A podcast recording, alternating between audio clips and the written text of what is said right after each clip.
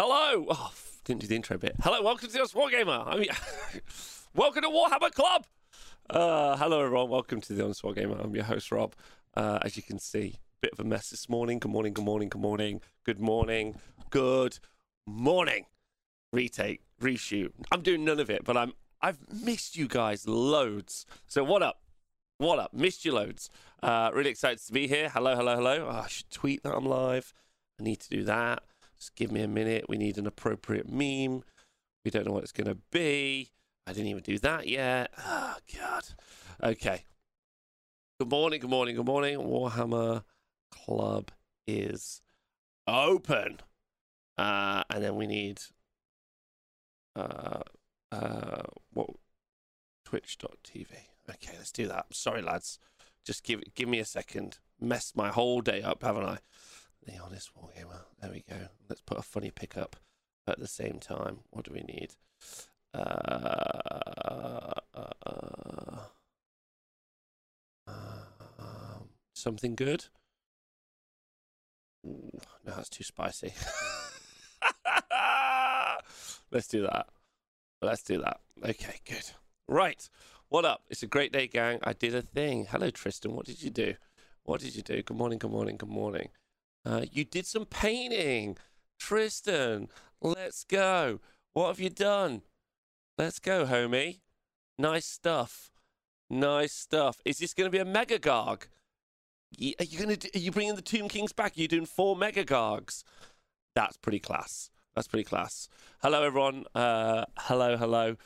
Right, who's in the chat? Let me say hello to everyone. Phil Spriggers, are you coming to an event, Phil Spriggers, in two weeks? Crit Viewer, uh, what's going on? Kirioth, you're never a mess. I'm always a mess, baby. Shugo, uh, Stabgrot, Lil Burn, uh, Jim Connius, Corridorn, Gitly, Gitly, Gitly. Printers update in a second. Give me a second. Uh, I swear, though, if you tell me that we're still on Kruleboyz, I'm going to lose it. We're not doing Kruleboyz today. Don't worry. Uh, King Callaghan, good morning. Grimgar, morning. Angels Vermilion, sadly, wife me, kids catch a Rona. Oh, I'm sorry. I hope you're well. Please stay safe. Uh, nice streams over the weekend. Thank you, Chenky. Big love to you. Um, how about some limited edition art prints complete with Sylvaneth kits? Yes, we'll talk about that in a second. Uh, is class an English thing? Is class an English thing? And what do you mean, Nemesis Andre? Do you mean like social classes? And yes, well, it's an everyone thing. What Dolly Wes, good morning. Hermanist, yo, the world didn't explode. I know. I know. Hermanist, are you okay with me talking about it now? Because uh, I don't want you to like. We'll see how you feel about it. Um, the English have zero class. Uh, he means your elegance. Oh, all right, okay. Uh, the miniature behind me to start the show off is, of course, this lovely from Piper Makes. Look at that. Absolutely uh, going to get uh, printed at some point. What's simple here on Twitch mean? Uh, some have crystals or whatever. I don't know how it works. Okay. Uh, hey, first time watching live, long time Hydro Homie. Oh no, what a terrible day to tune in. Hello, Elusive Sixes. Hello, I hope you're well. Thanks for being a long time Hydro Homie. Uh, stay hydrated. Uh, love you. Um, I think we have a better understand. Uh, yeah. Uh, I, yeah, I think we have a better understanding of now of where we stand. That's good. Uh, just wanted to say you're a legend for Remote Casting LVO AOS finals and a massive thank you from the team of people that made it happen. My pleasure, Gorsameth. Uh, like, I don't know if you've watched any of the coverage that we've ever done before um, on the T Sports Network or the Honest Wargamer, but it's pretty much what we do for a living. Um, uh, pretty much. Uh, so everything else is lead, always leading up to us doing some live coverage, which is huge. Live coverage always takes. It's quite nice actually. You kind of kind of understood just how many people it roughly took. It took someone in field at least, and then me as a commentator at least to make it happen. I was also the tech guy, and then normally there's another guy as well. So that's a lot. Hey, Stigby, Elvin Payton, good morning. Good morning. Uh, hello, Dave. Uh, just about to finish a pair of Ark of Sotex from my Sheffield Slaughter list. I've heard they're the answer to Dragon Spam. They are. That's exactly the correct answer. Um, they are. All right, let's start with let's start with uh, everyone saying hello. Good morning. That's the first thing we're going to do. Say good morning to everyone in the chat. Life update. Obviously, um, uh, I took the weekend off. Well, I, I, meant to take the weekend off, but then uh, we did the LVO live stream, which, uh, like, it wasn't so much that we finished too late. We finished at maybe like 2 a.m., 2.30. Uh, but the major issue was that I was wired as hell. Like, I was absolutely buzzing. Like I had a great time. I thought it went really well. I thought people enjoyed themselves. So I didn't get to bed till like I don't know four or four thirty in the morning. So that's why I missed yesterday's stream because it was meant to be the stat show where obviously we look at all the event results. But truthfully, um, it would have mean getting like five hours sleep and then doing all the prep and then also another show in the evening like my mondays are normally like 13 14 hour days so i just decided to take the day off so i'm sorry about that um uh so yeah uh, I'm, I mean, I'm not sorry. Like I needed to sleep. Uh, show last night, which was good, uh, pretty good. I some other kind of news really quickly. I uh, I spent then yesterday, so I did come into work. I just didn't do it live, which is a little bit more taxing. Uh, and I sent out loads of emails to loads of different people because I'm going to be interviewing uh, both the council and the world's captains. So AOS Worlds is an international team event for obviously the cap uh, for the different national teams from around the world uh, playing uh, in Prague at AOS Worlds. I'll be interviewing the council and then I'll be interviewing all the captains. They won't be online interviews; they'll be offline interviews that I'm then editing, which is pretty good. Uh, pretty good. I've got um, who have, what have I got? Who have I got already lined up? I've got. Uh, I think I've got America's lined up. Uh, definitely, they want to say some spicy things to me about uh, well, about a load of different things. Um, uh, like I've got Austria lined up. I've got most of the council lined up. Uh, I'm organising with France, Spain, and Australia right now, so that'll be really good. Um, uh, thank you, uh, Hermanist. Appreciate that.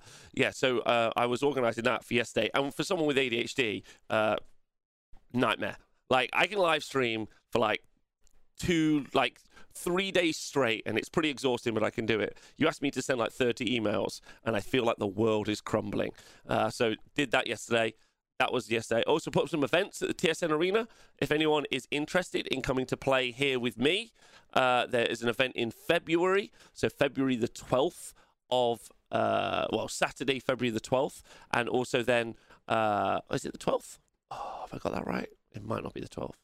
It might be the 15th. One second. Uh, if anyone is interested, it is the 12th. It is the 12th. So if anyone wants to come and play Warhammer at the venue with me, uh, then there you go. And then there's also one in March.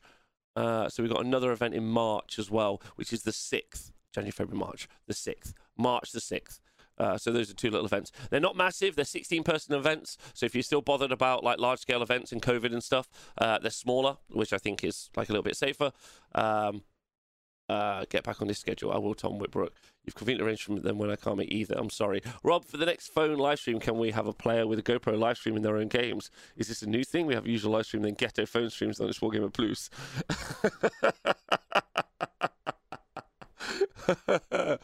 uh, uh, morning, Stanford Gloom Spike. Good morning. Uh, can you backlight the council and digitize their voices when interview- interviewing them for maximum shadow government vibes? I could try. I would quite like to. Uh, I've obviously been talking to a lot of the different uh, Agnes. The people who I've mainly been talking to have been Agnes and Quinn. Uh, so call me Quinn, who you see in the chat a lot. Uh, both of those two people have been outstanding um, in understanding that, like, uh, like I'm not the the best at like communicating sometimes, but that's not because I don't want to. I just keep it all in my head. Um, anyway, so uh, they've been fantastic. And shout out to any of the captains from the world's teams who have got back to us, uh, which is nice. Um, weaponized ADHD is the story of my career. Same. Stabgrot Plus, same. Uh, I will be there in the fall or in spring. Good bobbin. So uh, run some 40k as well, please. I finally painted a damn army. Tom Whitbrook, there is. Pl- I am planning to have one at the end of January. So there'll be a 40k event here at the TSN Arena in fuck, fuck, fuck, fuck. The 26th, I think. Uh, 19th or 26th, one of those two. I think it's the, no, it's the 20, no, it's not. It's one of those two. I'll have to get back to you later. Anyway, uh, it's already Feb, you fool. Oh, well then. Uh, hello.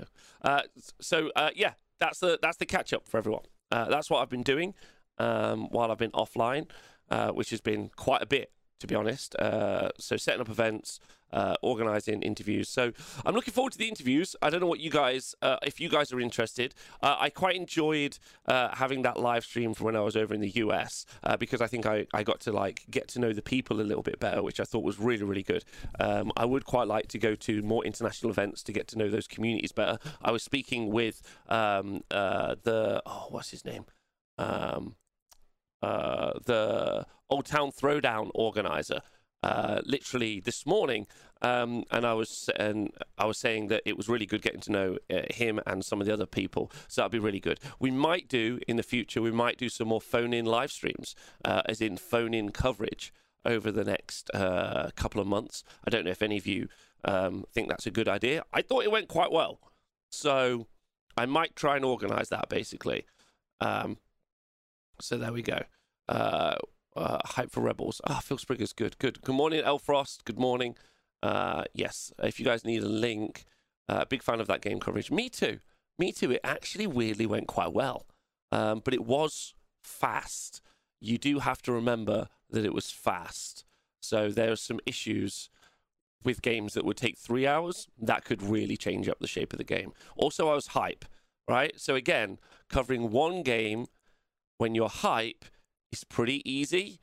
Um, like once you get through far, like when you get through far, that's fast because it was two hours.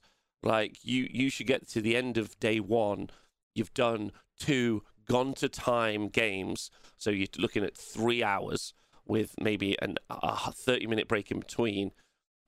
You get tired. I got to shout out uh, both Adam Camilleri and uh, uh, Adam Camilleri and um, uh, the Falcon this weekend because I, I am gobsmacked that they did every single round of the LVO. They must have been fucking exhausted. That's the only thing I can describe them as. Um, uh, yeah, they must have been. I, I can't even imagine how tired they were. I can't even imagine how tired they were. Uh, okay, so that's my update. Um, uh, thanks, MJ. If you MJ, if you got those links, please drop them in the chat all the time. So that's where we are. Uh, obviously, like huge news as well. We covered some of it last night. Uh, tomorrow, obviously, I missed the Age of Sigmar uh, Stat Center. I'll be doing that tomorrow, mainly because that's given Rob and Ziggy the opportunity uh, to actually input the stats. So tomorrow will be the launch of the 3.1 stats. So it'll be the first time uh, where we've collated a bunch of data from Age of Sigmar 3.1. So with the new stuff. Uh, so yeah, big shout out to Ziggy.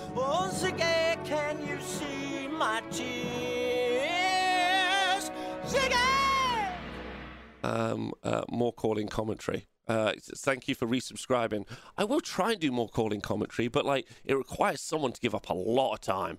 Um, uh, and shout out to Rob in the chat as well. I need a Rob emote. I'm going to get a Rob emote.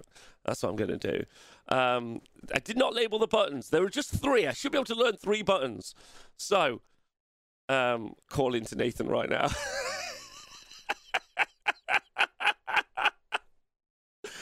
call to Nathan right now. Oh no. He won't have it on his phone. Okay. Okay. Okay.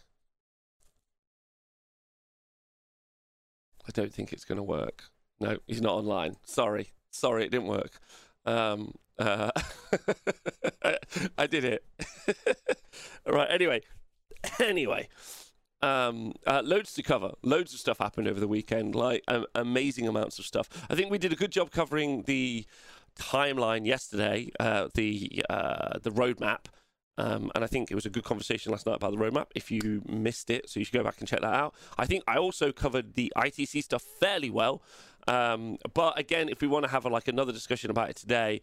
Um, do you only have it set up to work with Skype? What about WhatsApp or Messenger videos? Okay, so an interesting thing about why I use Skype. So Skype has something called NDI, so Network Data Interface. So um, if you guys are old school uh, camera people, uh, HDMI is a type of like uh, video output, video audio and video. Sorry. Uh, there's also something called SDI, which is the same thing. Uh, it's a different cable connection, but most importantly, you can transfer uh, more data across it. there's a company called NewTek have produced a kind of a software equivalent called NDI. Uh, so what you're able to do is take an NDI source uh, from anywhere and plug it into anywhere. So effectively, it's kind of like imagine it's like a website source. Uh, now NDI is how we run uh, most of the TSN stuff, basically. So we have NDI sources from one place and we put them in another place. That's how we hack everything together, um, and it works really well. Skype has integrated NDI, which is quite nice. Zoom doesn't have, or maybe it does now have integrated NDI, but WhatsApp obviously doesn't. Um, so you can do other things with like screen grabs and other stuff. But what's nice about NDI it's very manipulatable uh, inside of a, a, live setup. So it's it's really excellent as a source. Uh, so there we go. Um, uh, it's like a different language. There we go. Yeah, that's the other stuff that apparently you have to be good at if you're doing Warhammer. Anyway, all right, let's start with some news. Let's start up with some uh, chill the fuck out, dude. He just asked. hello, Rob. Rob has NDIs. That's true. Hello, hello. Uh, what's the biggest surprise of the event? I see Nurgle did pretty well. Actually, when you get around to the when we get to the event results tomorrow, you see that Nurgle have done super well. Uh, Nurgle have done really well this weekend, uh, so I'm going to have to uh, like you know own some humble humble pie uh, and look at the event results and just say, look, you know they've done pretty well uh, ultimately. So that's going to have to be something that we embrace. The NA meta. That is, there's also the NA meta, but we'll talk less about that. Uh, um, I would say I, I would like to. I would really like to discuss uh, Levon's game, which I think is uh, which is super fair. But let's talk about something that happened over the weekend. This is more of a, a local issue for local people. But so this is Lancer Chris at the top. You've oh, you've uh, seen him before when we've had him on talking about 40k STLs and they're able to get. Now Chris, as you can see, right, has got a really nice knight army. Really nice knight army, right? Um, nicely painted. Okay, lovely little job. The the secret source here is that he's taken a knight lancer in his army. Here here you can see, but the shields are 3D printed. Okay, all right, okay. Well, Rob, shut up about 3D printing. Why is that even a big deal? Well, homies, Hydro homies, and all other folk, this is a big deal because he played these at Warhammer World he was playing these at Warhammer World. And not only did he play at Warhammer World, uh, let me just go show you for a second. Uh, he played at Warhammer World. Uh, they were okay to let him play them at Warhammer World, which is super nice. And they got a Best Army nominee. There you go. Best Army nominees, which is nice because it maybe means Games Workshop aren't going to be quite as severe with 3D printed parts at their own events, uh, which is pretty nice. Um, uh, no, it's not that they did not notice. I think uh, Chris messaged them beforehand, right? I'm pretty certain. Uh, so, um, like that's that's pretty lovely. Hello, the Iceman. Uh, so, like that's cool. That's cool. I, I really do hope. I really do hope that this is the thing that we see in the future. Uh, like, or they don't know what they're doing. Rob, you are correct, but uh, they're fine with 3D printing. Uh, they just want to make you to make it yourself. Yeah, good to see. Uh, yeah, they were pre-approved. Okay, uh, I'm good, thanks, Iceman. How are you? Uh, and they went, uh, and they were not letting a dude play Gordrakk as a normal Maw-Krusha. That's what happened when I was there at an event, right? A couple of parts versus the whole model is the issue, surely, says Leo Crusher. Maybe, but I mean, they're not small parts, right? Like, let's be real. They're, they're pretty large parts when it comes to an actual miniature on a knight. Uh, truth be told. Um, I don't know. Like, ultimately, what I would like to see from Games Workshop um, as a miniatures company and as a game developer, um, uh, which is where they are now, I guess. Um, uh, I would like to see them. I would like to see them encourage uh, creativity. I've never talked about 3D printing so it can destroy Games Workshop. I've always talked about 3D printing because it actively, actively inspires me. Like ever since I got into it, I was inspired. I play miniature war games because I like miniatures. I think they're cool. Yeah, and I'm into that. That that's my jam. I think it's wicked. I think the minis are cool. I think the narrative is often very cool. Uh, that's the stuff that inspires me. I like seeing creativity on the tabletop. Like once you've played against a bunch of gore-gruntas, you've played against them all. Um, and so if you do have some alternate sculpts for some gore-gruntas, or even just some imperial knights with some upgrade kits, that looks super fun, right? So uh, no one. Uh, I'd like uh, Games Workshop to supply enough parts to actually load out a night. That would be nice. I thought um, the rules as written says 100% Games Workshop bits per sure. Now it could just be that the event manager is rad as fuck. Steve, who is the event manager, is indeed rad as fuck. So this is Steve Wren. He's a badass. Like he's he's a cool dude. Like he gets it. He himself is super creative. He's won lots of awards for best painted armies and um, you know coolest armies and other stuff. He's he's uh, my very first ever independent event. I saw this incredible high elf display from Steve Wren, which was beautiful. So like all said, like I've always been very impressed with Steve as a person. I think he's really switched on, and I think he does a fantastic job. Um, and so it could just be that you're getting some really good leadership from Steve as an event organizer for Games Workshop, which I think is excellent. Um, but maybe it was doubles.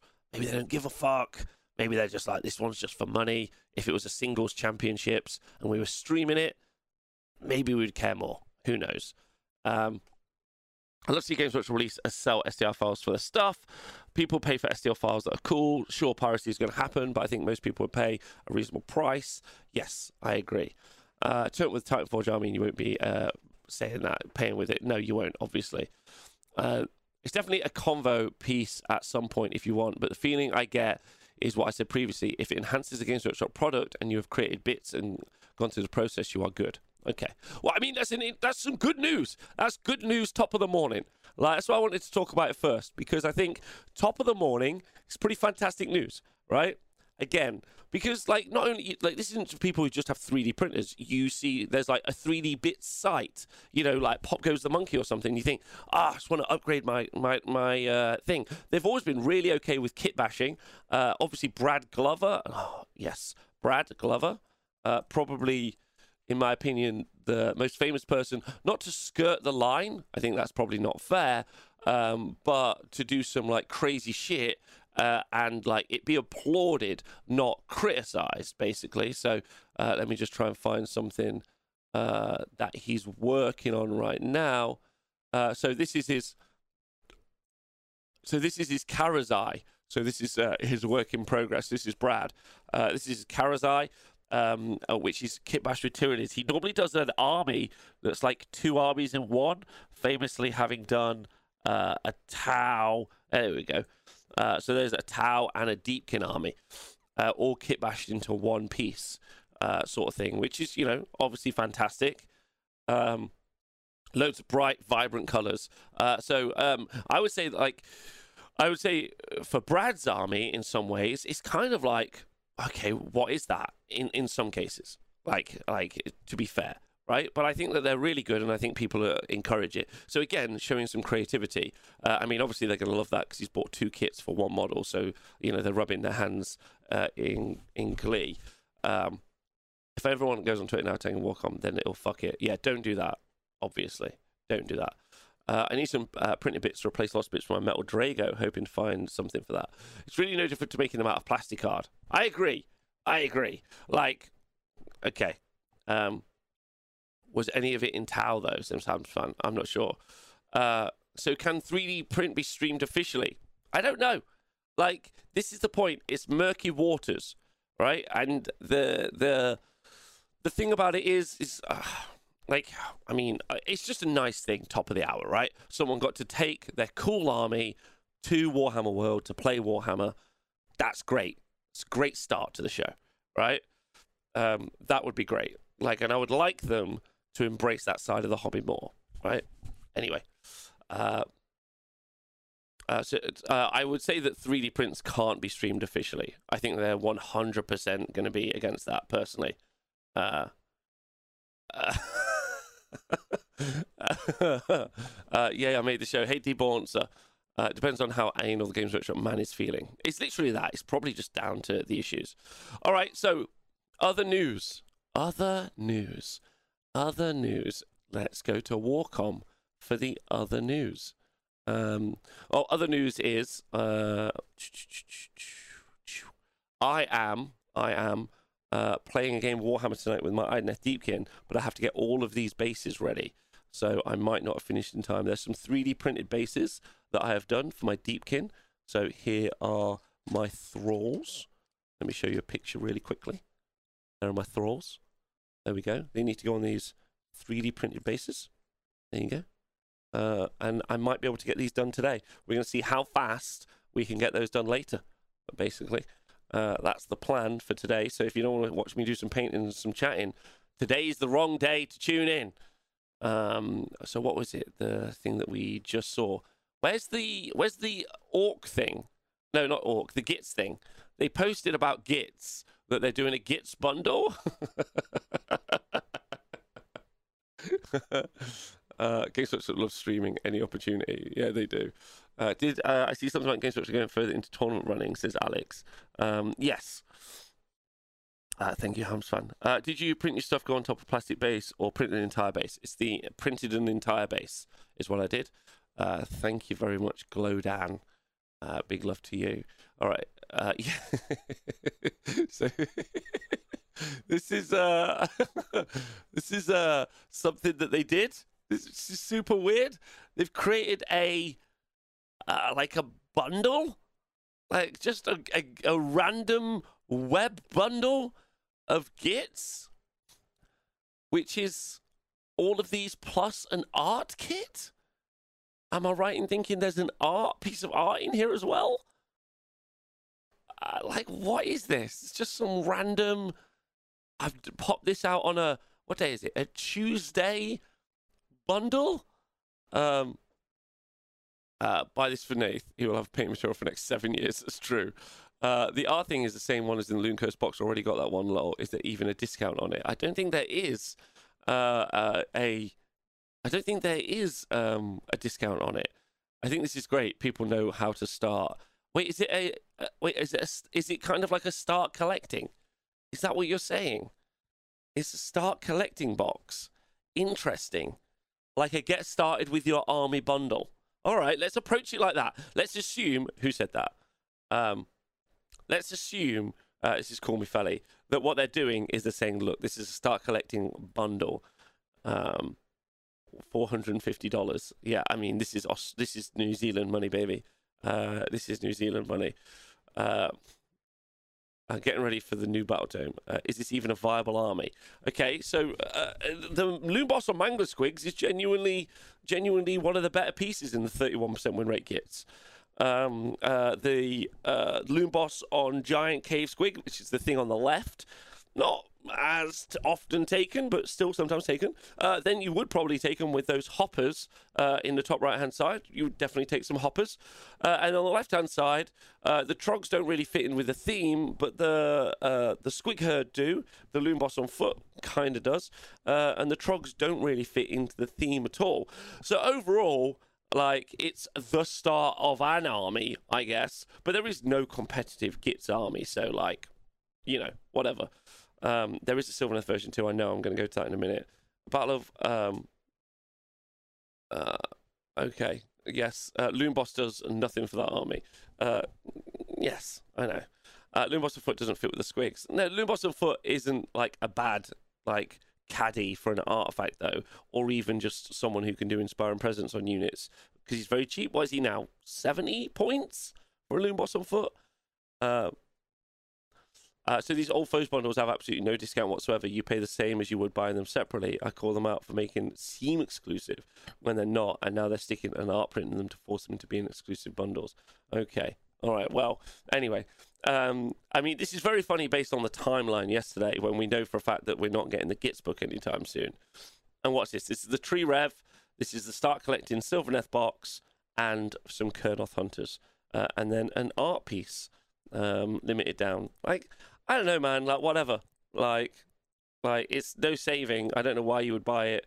Um, I guess it's just for people who just go, oh, shit, I want loads of toys, and you click a button. Because um, there are those people. Like there are whales in the hobby. It's like uh, gacha games for mobile games. Like those people exist, right?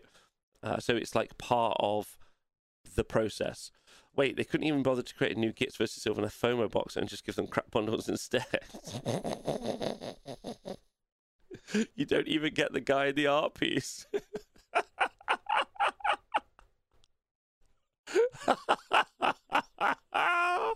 Good way to start the day. Good way to start the day. No, you don't. You really don't. And that's fine.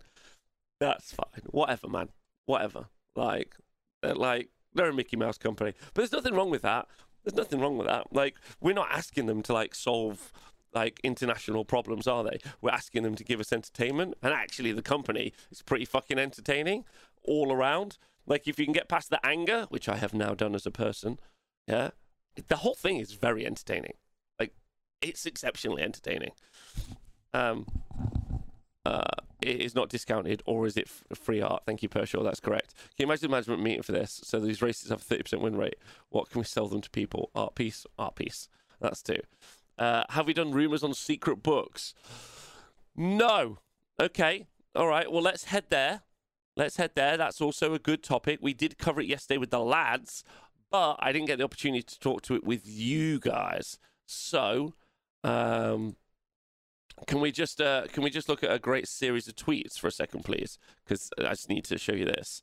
Um, talking about the new Fyreslayers, Richie, long-time Fyreslayers player, big fan.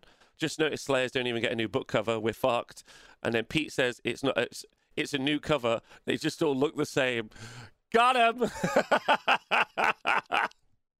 oh, that made me laugh yesterday. Hey, Alknot, big love to you. Um, pretty sure they found a bundle of the art they've forgotten about and made the bundles. That's true. Are they web exclusives or do they uh, get to force them on FLGs? Says Dave. I think they're web exclusives. You have to remember, like, again, talking about sales channels, that their web uh, team which is pretty large. Like being the head of web is a big deal, like because you're effectively the head of like one of the largest stores for Games Workshop. Um, it's completely separate to the trade team. So the web people are always like, give us some special shit, yeah, and the trade team are always like, give us some special shit. So they're always vying uh, to get stuff. So you have to go to the website or you have to get it through trade, right? Those things. Um, hello, first time chatter and a subscriber, Mighty Slug. Probably Umbreath turned up as either of the two unknown books can't see how you can progress Morathi's story in any meaningful way without this introduction. Well, it's really easy to progress Morathi's story because you just release a new book. That's what you do. You just release a new book like less than 12 months after the old book. So uh, now's your time to have your say on what you think about that because truthfully, uh, me and, obviously me and the guys had a chat about it last night. I'd kind of like to know what you guys think about the the timeline and the new books. Um, this is the uh, my FLGs is swimming in FOMO stuff and can't move them. it's, it's, always going to be the way, baby. Always going to be the way. They just won't buy any FOMO box in, in the future, right? Um, also, you got uh, me painting in today as I pulled Slaanesh Mini off the shelf to work on. Go on, Sergeant of Wolves. Get onto it.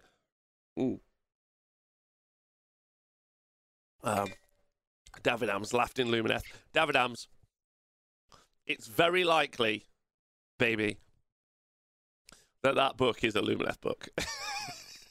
I heard Lumineth book this year, so we'll see. But I heard Lumineth book this year, so I don't want I don't want to get on anyone's um, back about it. But saying that two unnamed battalions are coming out is not a roadmap. Gitli, I think that's a super fair point. Any chance they're just waiting to reveal new art for Fyreslayers and Nighthaunt? I mean, they'd put it on the front cover. I don't think so.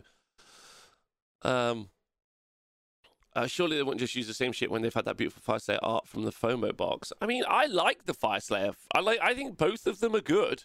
Like, I know that it's the same art, but it's good art. Like, like it's good art, right? Like both of those are excellent. Like, let's be real. Um, I heard there'll be two LRL books this year. Uh,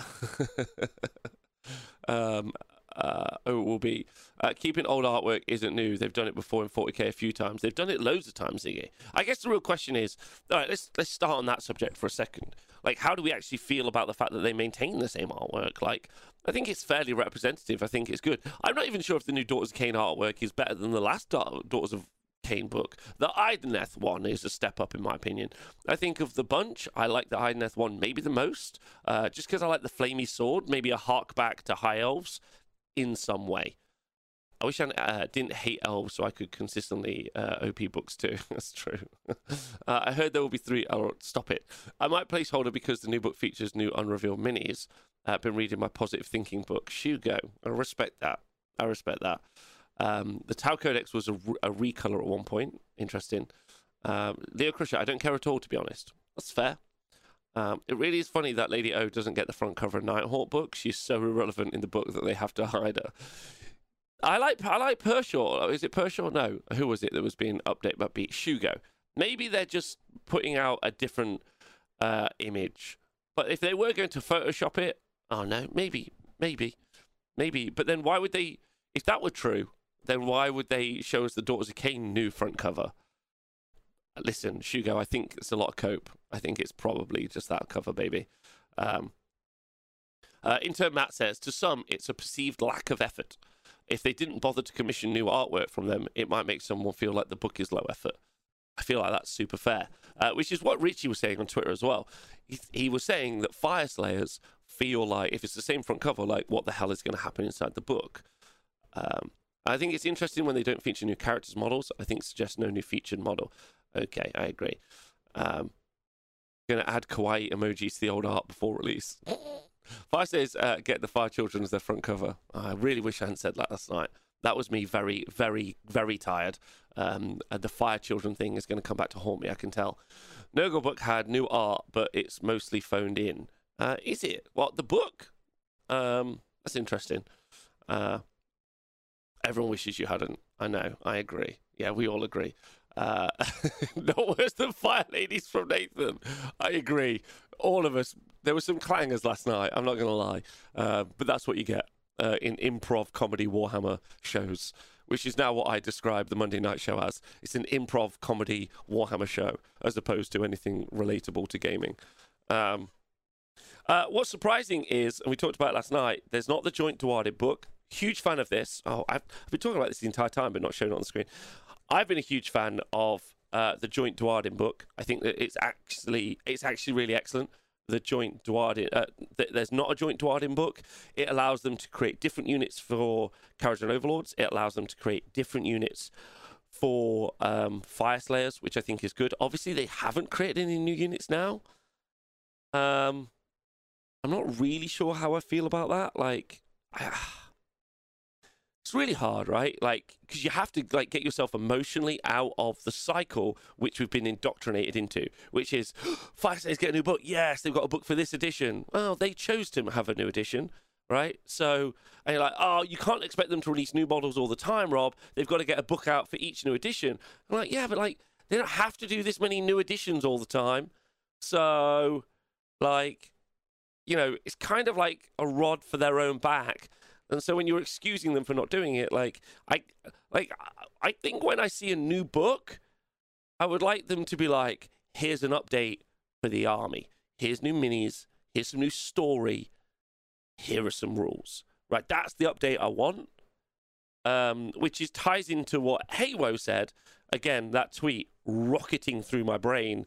I haven't been able to get it out of my head um, the the new additions to start with new rules or updated rules for every single army, and then they can just be as slow as they like, right? They could be like, okay, here are Fyreslayers now. I know that that's not the business model. The business model is just to make twenty five pounds off idiots every single month. Like I get it, um, but like. Like, uh, like that's what I'd like to see from the game. Like that would be more worthwhile. What have they done for with that Fyreslayer book that's worth twenty five pounds? Is going to be the real question. I mean, what the fuck have they done with the Daughters of Khaine book for it to be worth twenty five pounds a year after the last one?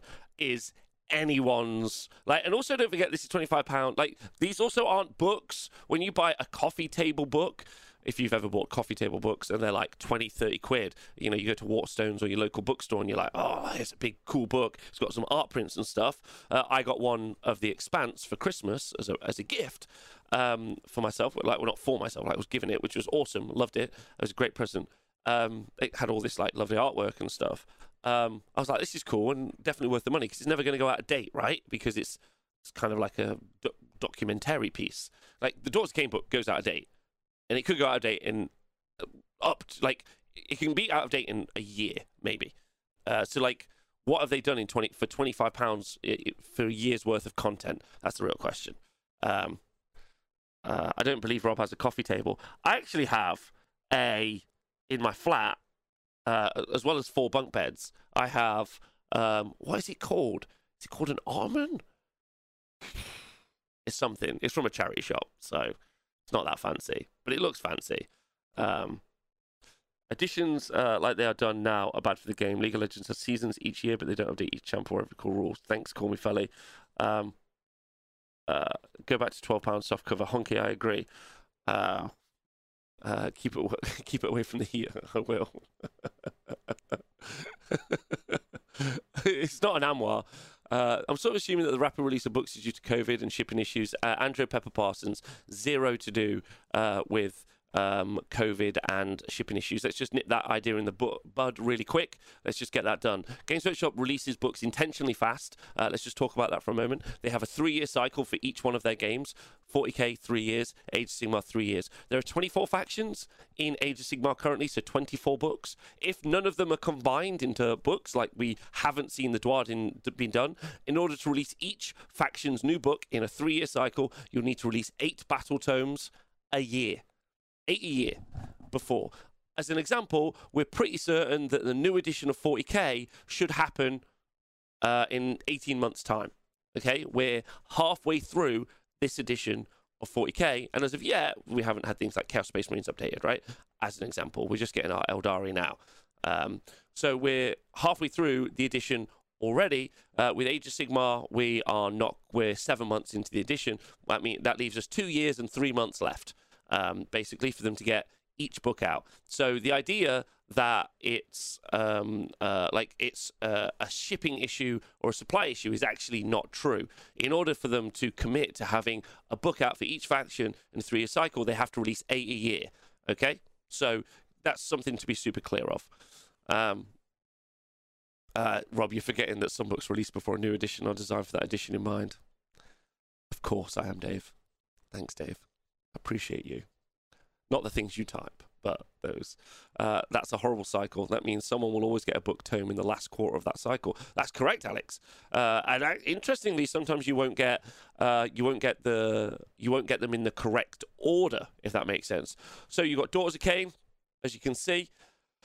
Um, uh, of Khaine, uh, like were at the end of the last cycle, now the beginning of this cycle.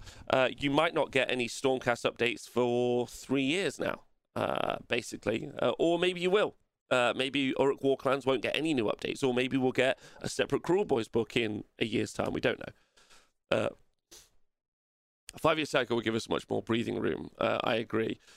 even four years is better. Yes, um, I agree. And maybe maybe uh, maybe they are in the process of trying to design that in.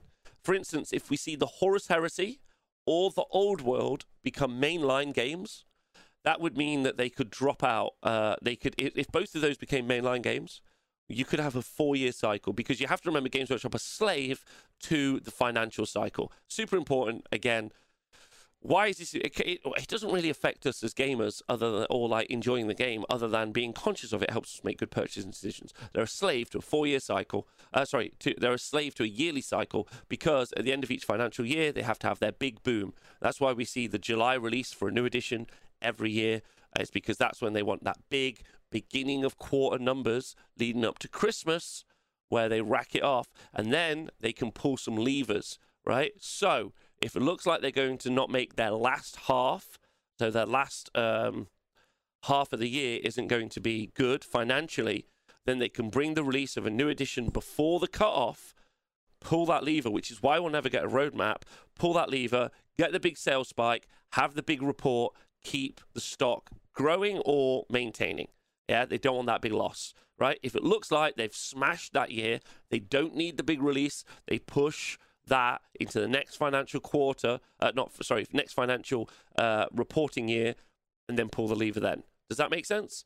So that's why you always get um, that big release. They have this kind of like financial, huge financial like bubble, which they can put pre or post this kind of deadline for themselves to to sort out their stocks, uh, which is which is how we see it.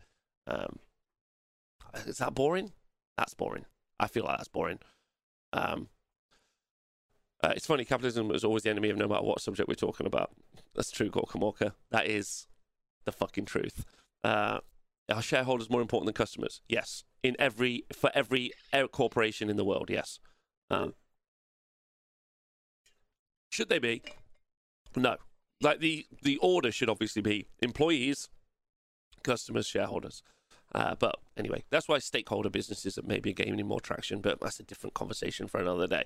Anyway, Okay, so uh, no one seems to be bothered about either of these t- these two front covers. I guess the real uh, the real question, of Khaine, I'd be if I was of Khaine player, I'd be mad, but also I wouldn't be mad because there's no way I'm not just going to Wahapedia for my rules.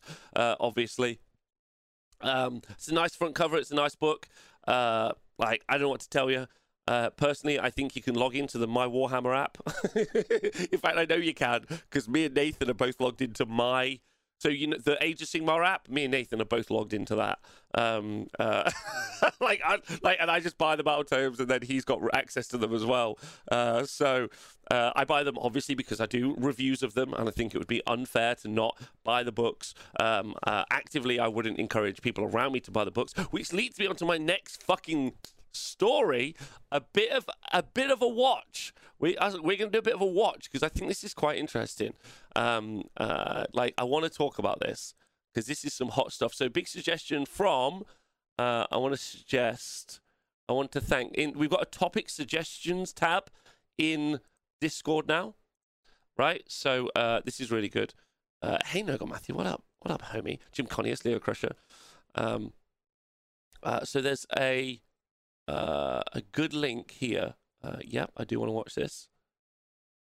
Okay, I want to get to. Uh,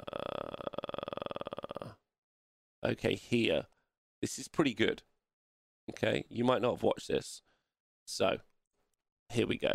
Um, this is Tabletop Tactics. Tabletop Tactics are a great group of individuals in my personal experience. Yeah, I've got nothing but love for table tactics, tabletop tactics in my heart. Right, I think they make great content. I think they're good people.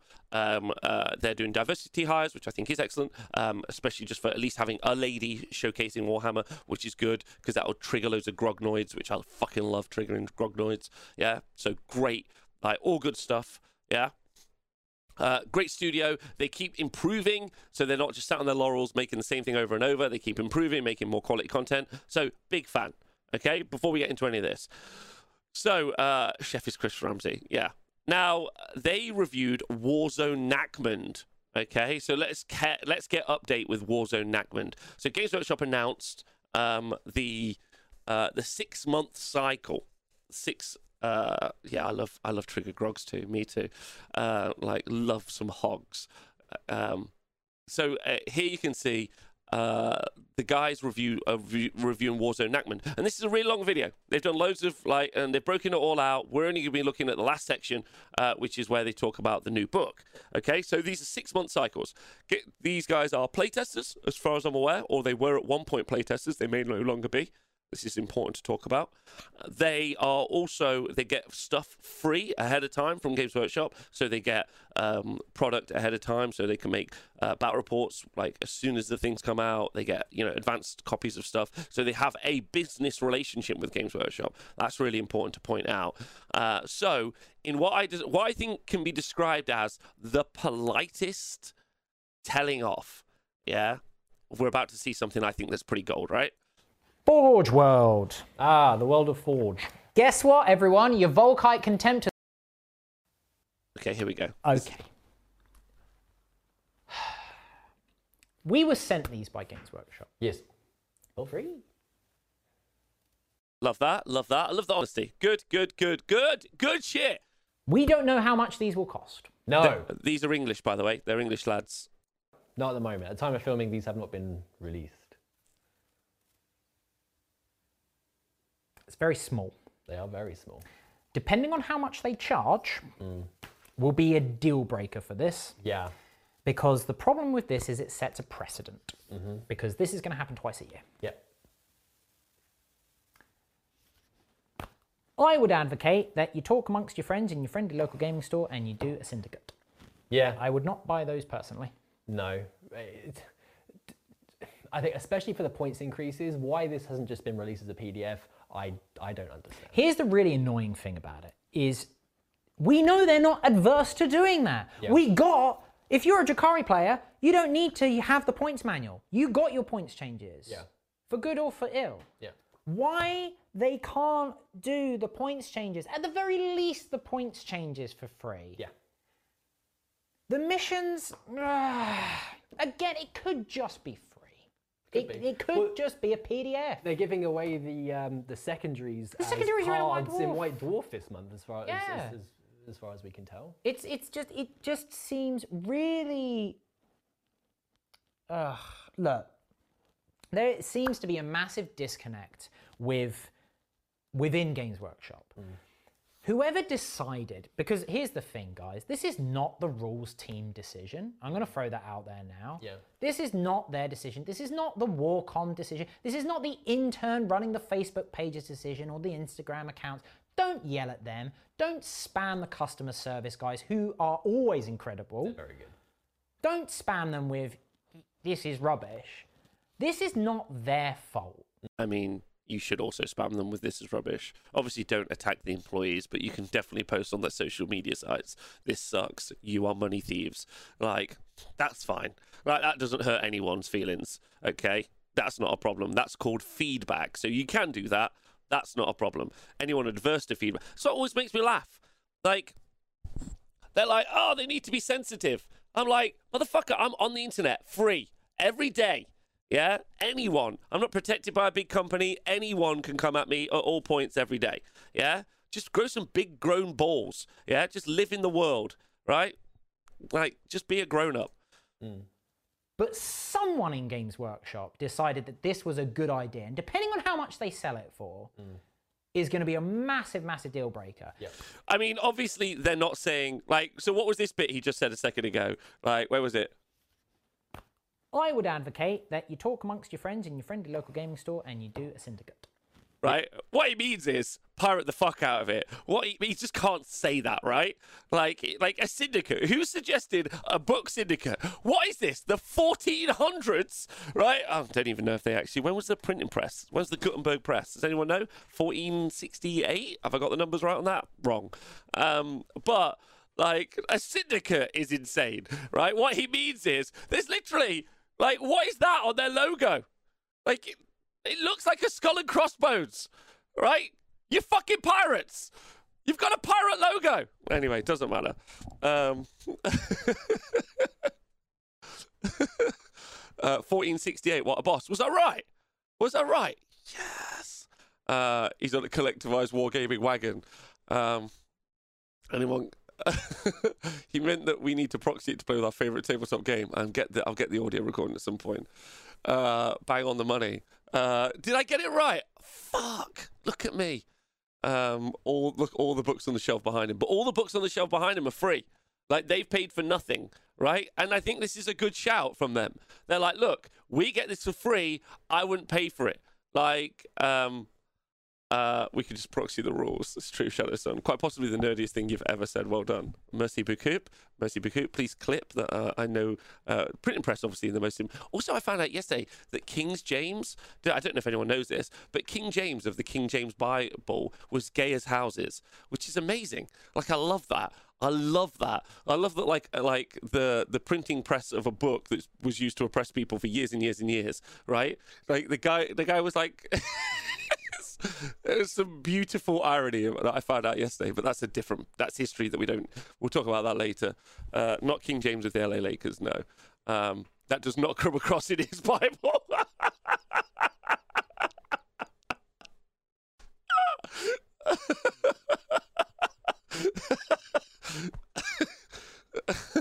English royalty not following the rules you don't say. I agree. Anyway, let's get back to this. Um, uh, I recently learned that the popularity of olive oil in ancient Greece was driven by the needing anal lube. That cannot be true. That cannot be fucking true. Send me a link. I need that. Uh, right. Anyway. Uh, okay. Uh, but the uh, but I think that this is number one. Obviously, I think this is a fantastic statement from these guys, especially with the business relationship they have with Games Workshop, right? But also, but also, like, are we at the point now where we're seeing content creators turn a page? We saw mini wargaming on Friday. We saw them just literally like, lol, here are Chaos Space Marines now. Fuck off. Like, now, obviously, uh, he's being a little bit more, uh, he's being a little bit more political with his wording here, which. Hold on. Let's get the. Let's do it again because it's fucking. It's a good line. Charge mm.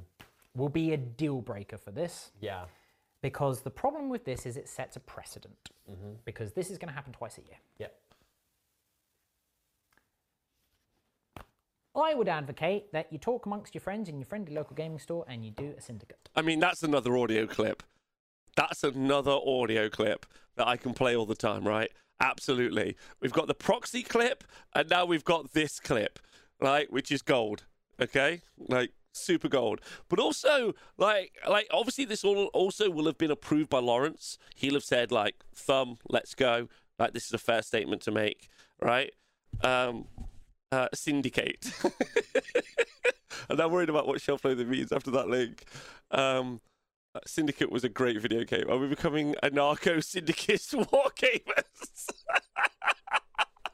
I love what came at tabletop tactics. I don't really watch battle reports for any particular reason, um, uh, because I just like live games. But um, uh, like this is great and and well said. And Well said. We haven't finished this yet, so we should keep watching. Okay. Uh, I would advocate. The amount of money that they would make from this is clear. Like, Okay, so just anecdotal. This is anecdotal. Anecdotal. But Scrivo, as you know, who sometimes comes on the show, he runs a toy shop. They sell 40k as well as, as a bunch of other things. So he kind of keeps me abreast of like at least what his local community is doing, like sales wise. And it might be interesting to ask your local gaming store how it's been going because I'm he said that this is sold hugely. He sold that everyone he knows that plays 40k has bought this. It's an auto 25 pounds to play the game, right? Like like straight in, like without question. He sold he sold that he, this is not on the advice of uh, our council, the Warhammer Council, right here. this is our council. on the advice of him, we should syndicate, but he said that has not happened, and everyone has bought it, right? Uh, Gangster pairs of dice. I like they haven't gone for the easy option here. I agree. Uh, yeah, it's like a subscription fee. It doesn't mean that anyone is uh, enjoying buying it. It's true. I'm not saying they're enjoying buying it, but it, they've sold a lot. Uh, this reminds me of the new Kill Team released the Compendium and Uncle Adam at Tabletop. Uh, this is a money uh, garbage money grab. Don't buy it. Good content creators. I'm proud of you. from a business point of view, is clearly the numbers make sense. Yeah. But they really shouldn't because I just, if this is going to happen twice a year for realistically minimal changes, again, this is the thing. From a rules team perspective, they had to have had these written five, six months ago because that's how long printing and shipping and logistics take when it comes to like printed medium. So we know that they can update the rules Yeah. fairly quickly, right? The general public at large does not get them until it's almost six months too late. Yeah. You know, here's the thing points changes for the Death Guard, that would have been really relevant eight months ago. Yeah. It, it's, it's all too late. And then if, if you look at the example of the Adeptus Custodes that came out last week, Last and now week! they have different points already.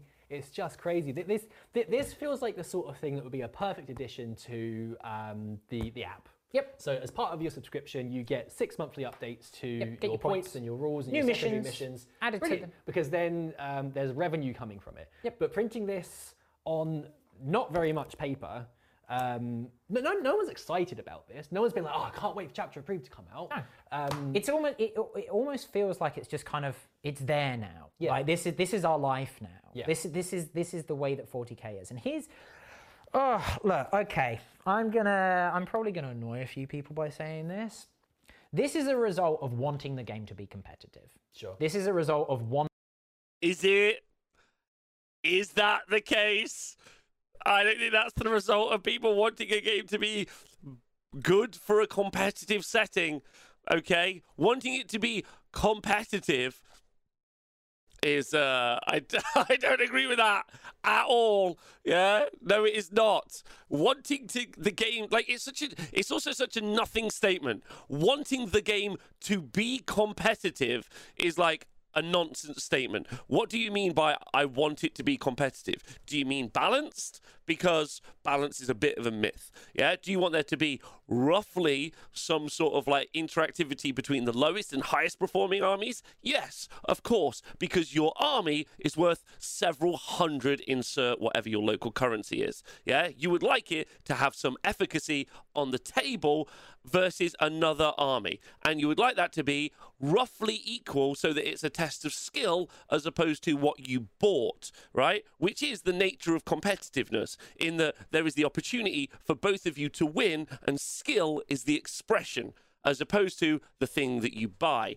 right? So the conclusion for competitiveness is not that Games Workshop fuck over their audience. Yeah, it's bollocks, right? And like I don't agree with that statement, and I don't agree with anyone who who who entertains that, right? They have no fucking clue what they're talking about when they say those things. What they're really saying is, yeah, like that Games Workshop don't have the re well no sorry don't use the resources that they have available to them to produce a better gaming experience for their players.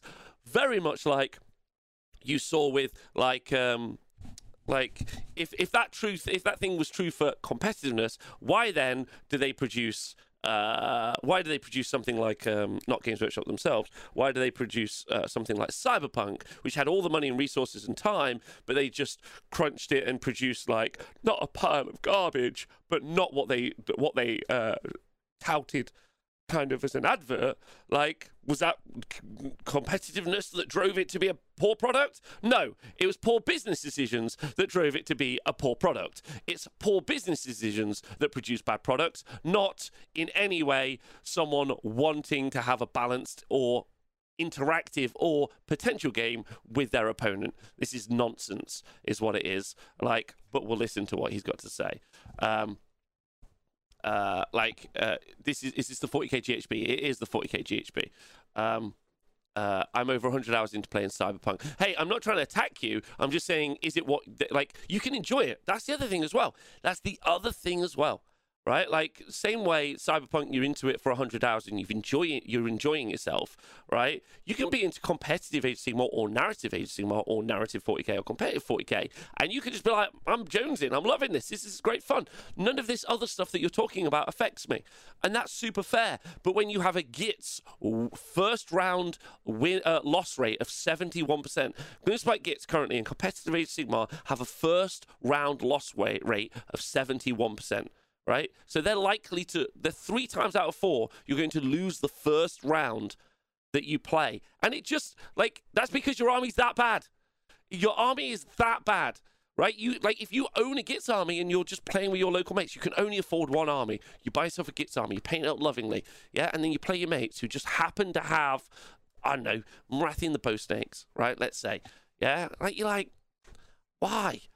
Why does my army like? It's not the nature of being competitive. Just because I would like to beat my friend once doesn't make me competitive. I would just like it to be a more even playing field. That's what I want, right? And that's not a tournament. That's not a high end bleeding edge competitiveness. And guess what? Competitive players don't give a fuck about this. Like when you're top end competitive player, you don't give a fuck. Yeah, you're just like, cool. Give me this thing. Is it broken? Can I break it? Good. Yeah, that's it. This does nothing to fix that. Nothing to fix it. Um, uh, my poor Greek friend versus my Lumineth. I mean, I made bad lists. There you go. Uh, I need a weight loss of 71%. Can we just shout out Neil in the chat? I don't want to go into it, but Neil's had a really rough couple of days. Uh, Neil, one of the organisers of the 40k WTC, uh, and I just want to say that he's a lovely person. He's been super kind to me, like many of you have over the past few years. Uh, and I'd just like to throw him some love in the chat because I've been thinking about him um, uh, very recently. Uh, the only female player uh, we're doing shit. Uh, not when female players do it. this is exactly how the game should be balanced. They still have got it sorted since 1980s. Lol, yeah. Um, it's a competitive war game. It's literally what it is. That's the other thing. That's the other thing. I hate the idea when people are like it's not a competitive war game. It doesn't matter whether it's a competitive war game. Take that word out. It's a game. It's a game. If I was like, here's a computer game. The this this army this this character is going to lose 75% of the time. You're going to be like, oh, I'm not going to play with that character. Why would you put that in the game? It's terrible game design. Like, I'm not going to. It's, at- it's atrocious. Ch- fix that. Like, how much does this cost? Five hundred pounds. What?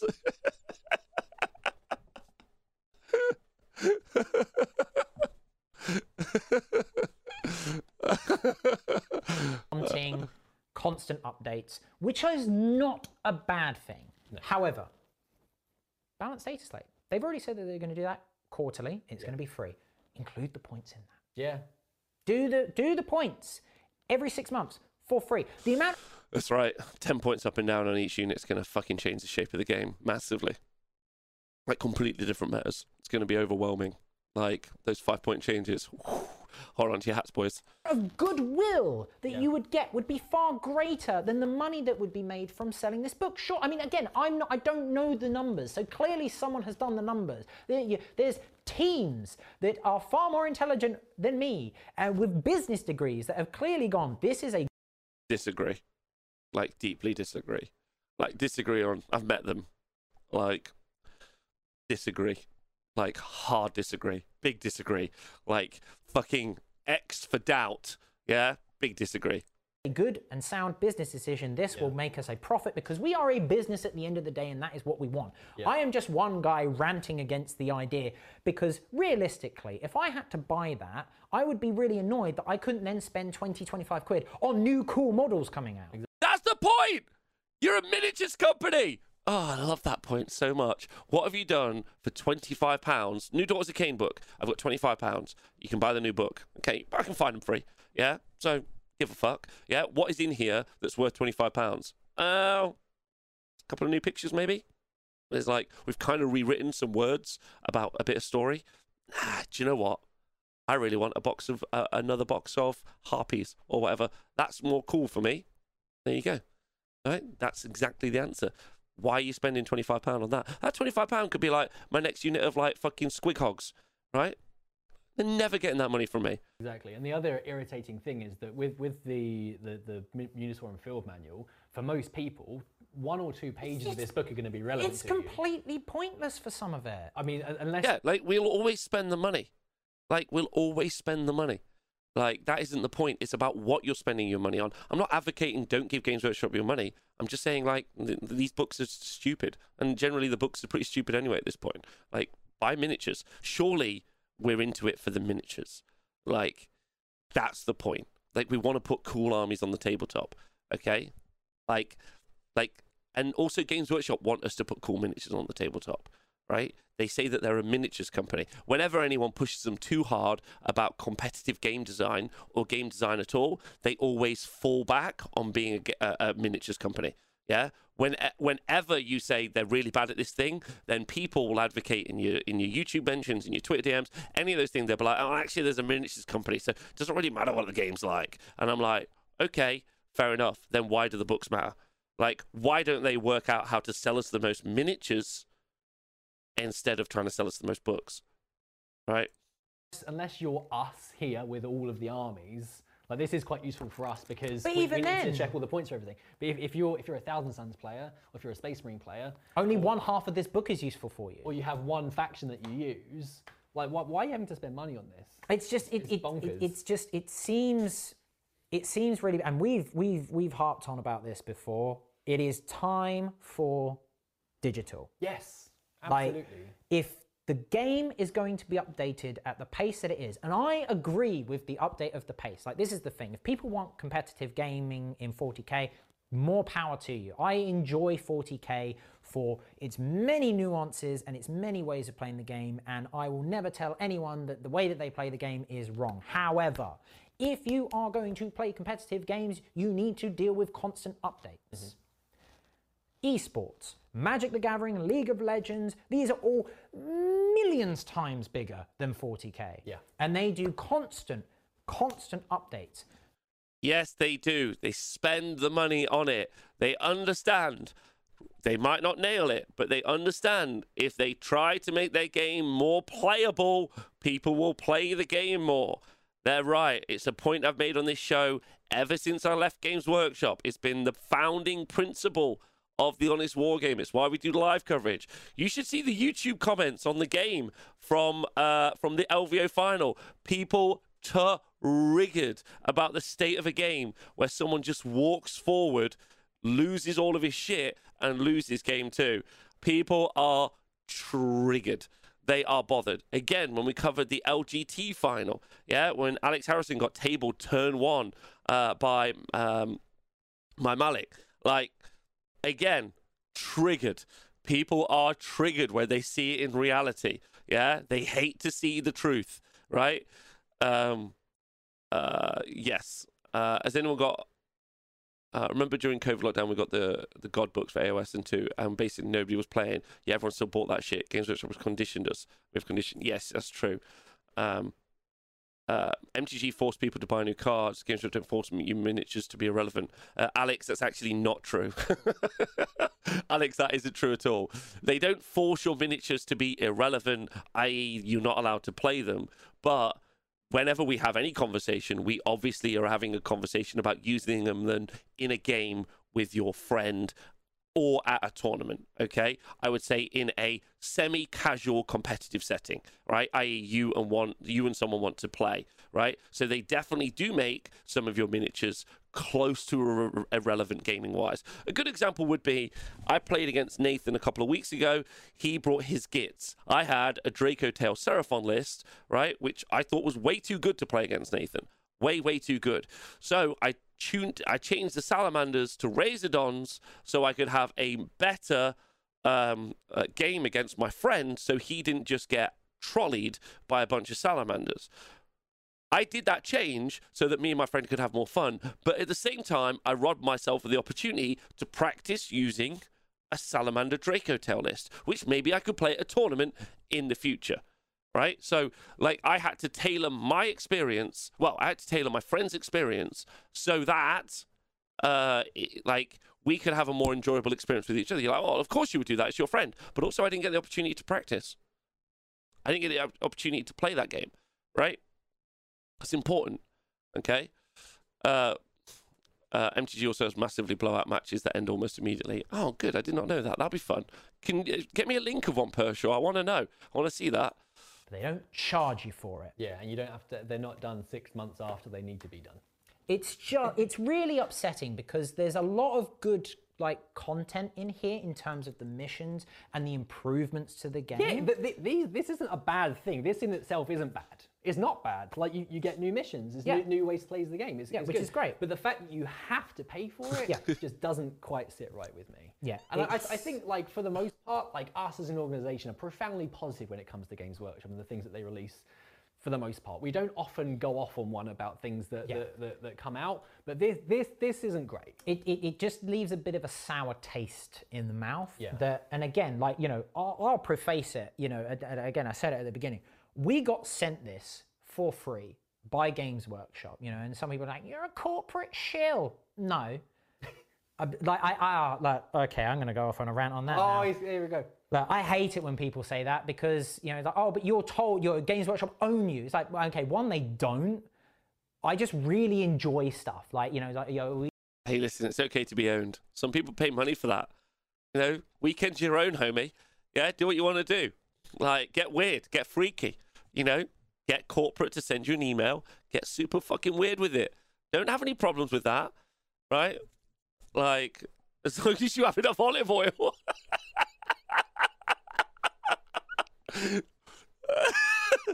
Whoa! As long as you're following the King James Bible, yeah, get fucking get get get get get, get weird. Like, just have fun.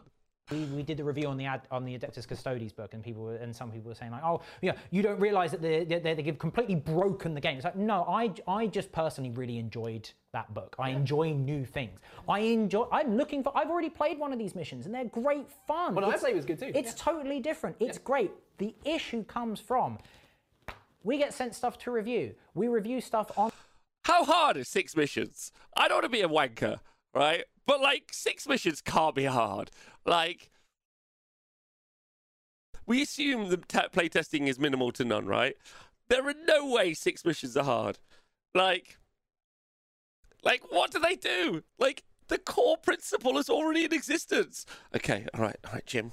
We're going to put an objective here and an objective here. I can't believe it. You've revolutionized the game what have you done? Like, like, like, like, how? I don't understand. Like, Uh, how they can come with new missions every month. Uh, yes, Valerie. Yes, yes. Where do you live? Where do you live? Kent. Right. Okay. Um, it's not about being hard. It just helps. How they could come out with new missions every month. They could. They absolutely could. Uh, like I, I hate the idea that six missions is difficult. We've been sold on this idea that six missions is difficult to do. Like, what are you five? Right? Nine missions in 40k. Thanks. Like, like honestly, I don't even know. Community project in the Discord, right? If you can be asked, right? Design me. So where's the Discord? Let me get. Let me just get the Discord link. One second. Right in the live show chat room. Maybe while we're live, design me some fucking missions. Surely that can't be hard to do. Like that cannot be a challenge. Like truthfully, or maybe that's something we should do later. Like how do we do it? Like what do we? We just put different objectives in different places and different deployment zones. That's all we do. Like. the joy of being called a shill. Say your people say I do it, and then say you're not, and people like sounds like you are. Oh, I don't, th- I don't think they are, man. Like they've just got a working relationship with the company. Like whatever. Like you get some free shit. Like they're complaining right here. Yeah, they're saying this isn't good. This is some quality content. This is good shit for their community. Tabletop Tactics got a massive community. They're being really out there, right? Like, yeah, sure, it's not quite as like uh, confrontational as maybe I would say it, right? They're like it's not lacking substance like some of like the the YouTube clickbait channels. Like it's like it's well reasoned a little bit, and there's some personal stuff in there as well, right? About like they're human, it's a human being, yeah, who like creates content that they think is worthwhile, and I would say it's very worthwhile content, you know, um, and they have to have this like because it's so good for their business to have this working relationship with Games Workshop. They have to have this relationship. Like works really well for them, right? Like and and like and and, and I, I completely understand and respect that position. It's not a decision I would make, right? But I also am not trying to support five or six people or trying to do what they're trying to do, right? So like I recognize where they're at, right? So like, you know, it's difficult. It's difficult, like on an emotional level for them, right? And they're not saying everything is good. This is key. Like, like this gets a plus one from me. Like, as respect is earned, and this is a this is a re- earn. Like, obviously, Winters gets all of our respect, but this is like a bonus. This is good shit. Honestly, the codexes get me excited. Some of the other stuff doesn't, so I don't get as excited about it. I'm enjoying the missions. Uh, yeah, and correct. Let's Stabgrot Plus. They're not a terrorist syndicate, is what you're saying, as opposed to us. That's right. The Honest Wargamer industrial complex is growing at a huge rate. Thanks everyone for tuning in live. Uh, like the Warhammer in just sorry, the Honest Wargamer industrial complex is growing, scary growing. It's growing in a big way. Um, like we're doing live hacks from like we we live streamed the largest Age of Sigmar event for 3.0, well for Age of Sigmar 3 so far on a phone. Yeah? Right? We're like, who knows what can stop us at this point? But I don't like the fact that if I was not being sent it for free, I'd have to pay for it. Yeah. We, we can't in good conscience recommend this. I mean- And, like to, to a single uh, consumer, like as, as like a larger gaming group, cool. Like you, you can share the points between Share amongst your factions, but- friends. Buy it for your, the the issue will, will, will become like i how tournaments like if you you know and this is again from a competitive standpoint if you're going to a tournament and they say you must bring this book Yeah, bummer.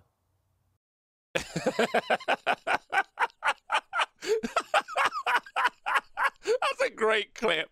We should clip that. That's fucking great. Uh, you should bring this book. Bummer. That is. That is. uh, anyway, anyway, great, great suggestion in the uh, suggestion box uh, from you guys. So thank you. Um, uh, 3D print the book. Yeah, I will. Um, anyway, anyway, so great, great on uh, these guys uh, for doing some quality content, uh, for saying what they think, which I think is uh, really impressive. Uh, and they should be really proud of themselves as content creators. Uh, I really do think they need to take a lesson from Lord of the Rings and just hire quality player to lead the rules writing who will fix the major issues. These days, they try to get top players to review rules and give them feedback on these things, but their number one mistake is doing all of that. They try to ask them uh, for free. Uh, yes, that's true. Mm. and I agree with Angle. TOs that demand a physical chapter approved or um, what's it called? Uh, uh, whatever the fuck it's called. Uh, GHB, get in the sea. Like, just get in the sea, man.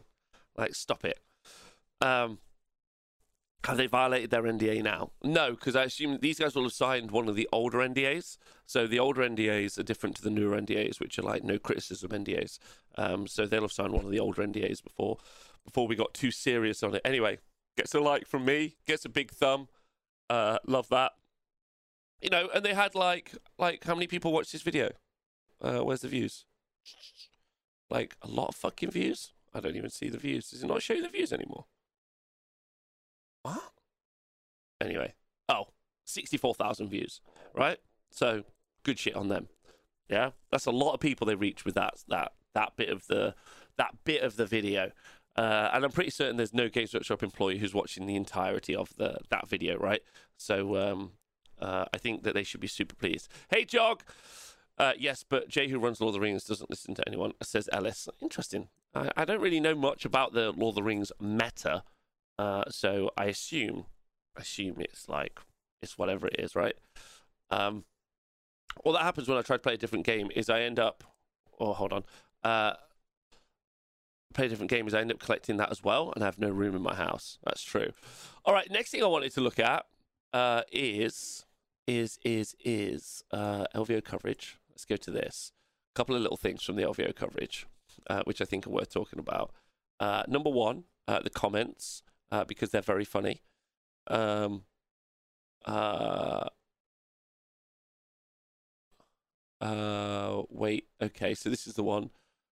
Uh, where is it? So I was just showing you people. Um, uh, loads of people loving the coverage, which is really nice. But um, this uh, people being pretty annoyed about the Fulminators being too cheap.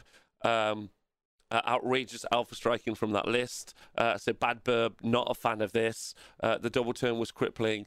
Uh, is that what competitive AOS terrain looks like in the US? Have the organisers heard of Nashcon? Pretty good terrain there.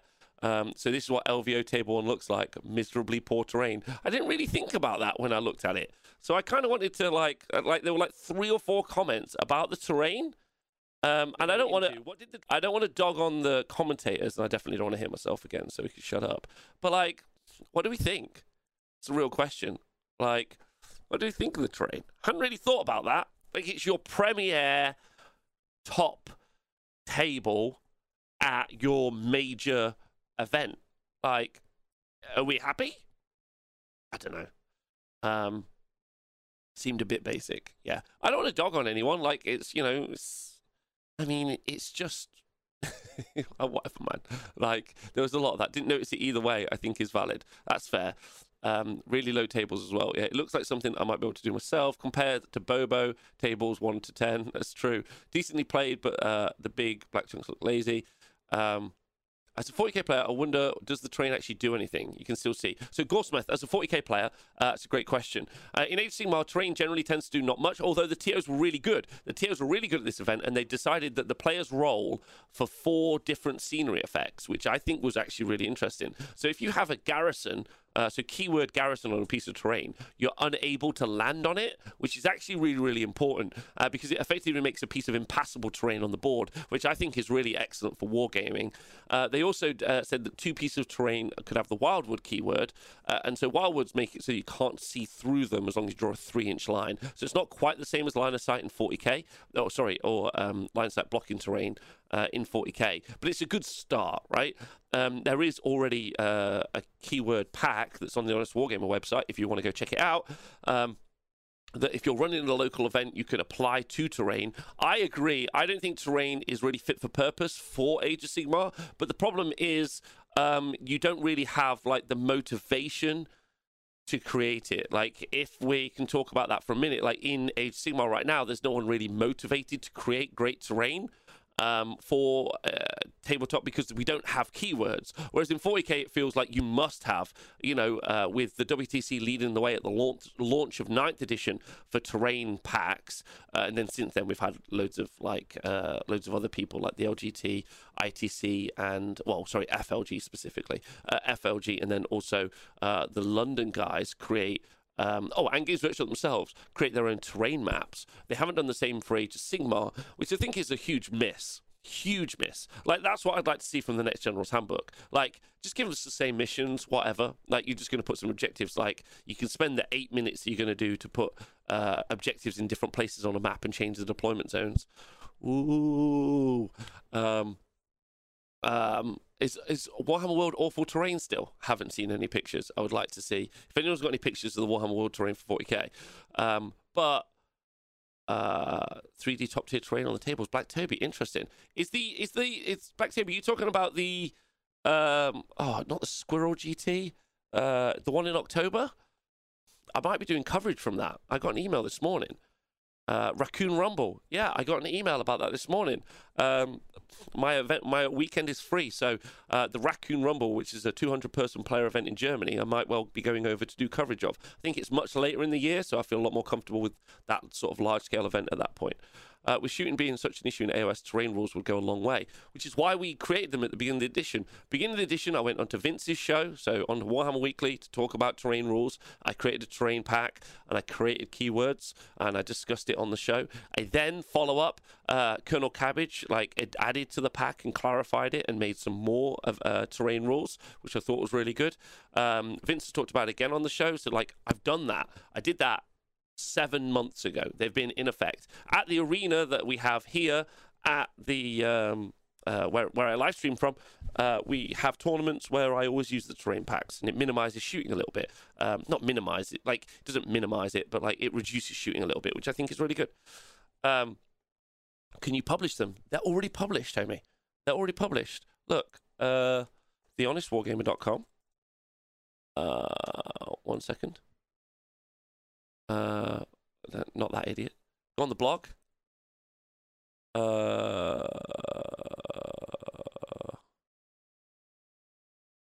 uh, they're in here somewhere. Well, they should be. Uh, oh shit! I thought I put them on here. Oh no. Okay. Well then, in which case, I'll put them on here later today. I thought I did that, and my apologies for everyone that I didn't. Uh, tournament scoring is the score system. Oh, terrain. There you go. Sorry, it's right at the bottom. Uh, there you go. So here's the link for you guys. So it's already done. Um, uh, and then terrain. There you go. Really easy. Terrain keywords available at any point. Uh, uh, thank you to uh, Lederhosen Fund for donating six pound ninety to the show. I would very much enjoy wearing Lederhosen. Uh, hey Ellis, uh, who runs Elysium War Games, which is a, a, a wargaming venue that looks really excellent, and they keep doing upgrades all the time. Uh, we use it in my store every even uh, every even I remember we use them uh, every event. Oh, interesting, or every even event or something. Uh, says Ellis in the chat. Uh, so there you go. So there's a bunch of terrain rules, really easy. Yeah, not very complicated. Impassable garrison cover uh, and obscuring. Four keywords for Age Sigmar. Right? It's not difficult. You can just make yourself four tokens. Those are four keywords. Would love to see that put into competitive Age Sigmar. Um, uh, but they did do that. They effectively did that at the LVO.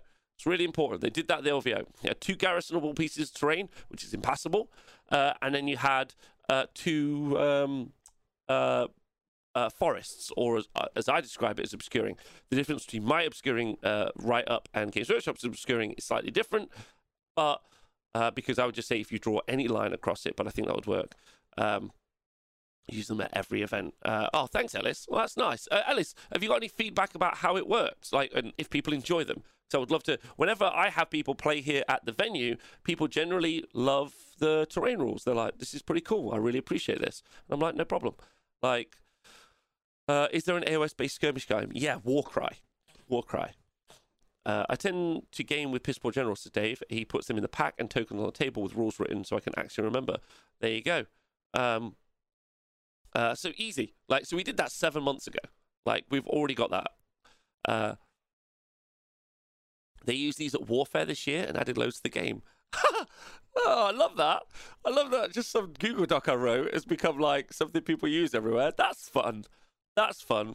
That's good. I just want people to enjoy the games more, and you'll have, like you'll you'll change shooting. It'll also stop like alpha striking as well. Like you can do some great move blocking with impassable pieces of terrain. You can effectively have like a safe flank, which is really cool if you build the right sorts of terrain. Um, uh, so yeah, like there's there's you can do some really good stuff with this, which I think is good. Uh, okay, something else I wanted to talk about from the LVO, right? Which like in post um, definitely to implement in my store. Oh, nice. Uh, yeah, it adds so much to the game. Yes. Look at me making people have a better time.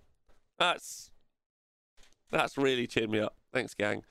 Uh, hey, Bruce Oakman. Uh, oh, they basically use it in uh, release the beast events on TTS as well. Oh, nice. Oh, oh. Um, that's cute. I'm happy with that. That's that's good. Um, that was a lot of work for me. Like a lot of like back and forth. Um, and it might seem pretty simple. Like, I mean, if you want to send me twenty five pounds, it's basically the same as writing a chapter approved. Just saying, basically the same. Is there a PDF we can download? Can't you just download it directly from there? How do I turn it into a PDF? Oh God. Oh God. Terrain keywords file. Uh, save as, download as a PDF. Okay. Uh, yeah. One second. One second.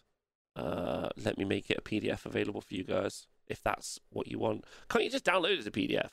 Um, uh, but I'll I'll make it a PDF anyway sure. Uh, seems like something easy to do. Uh, uh, just posted the best terrain layout I had at Warhammer World in the Discord, says Dan. The best terrain layout you had in the live show chat room.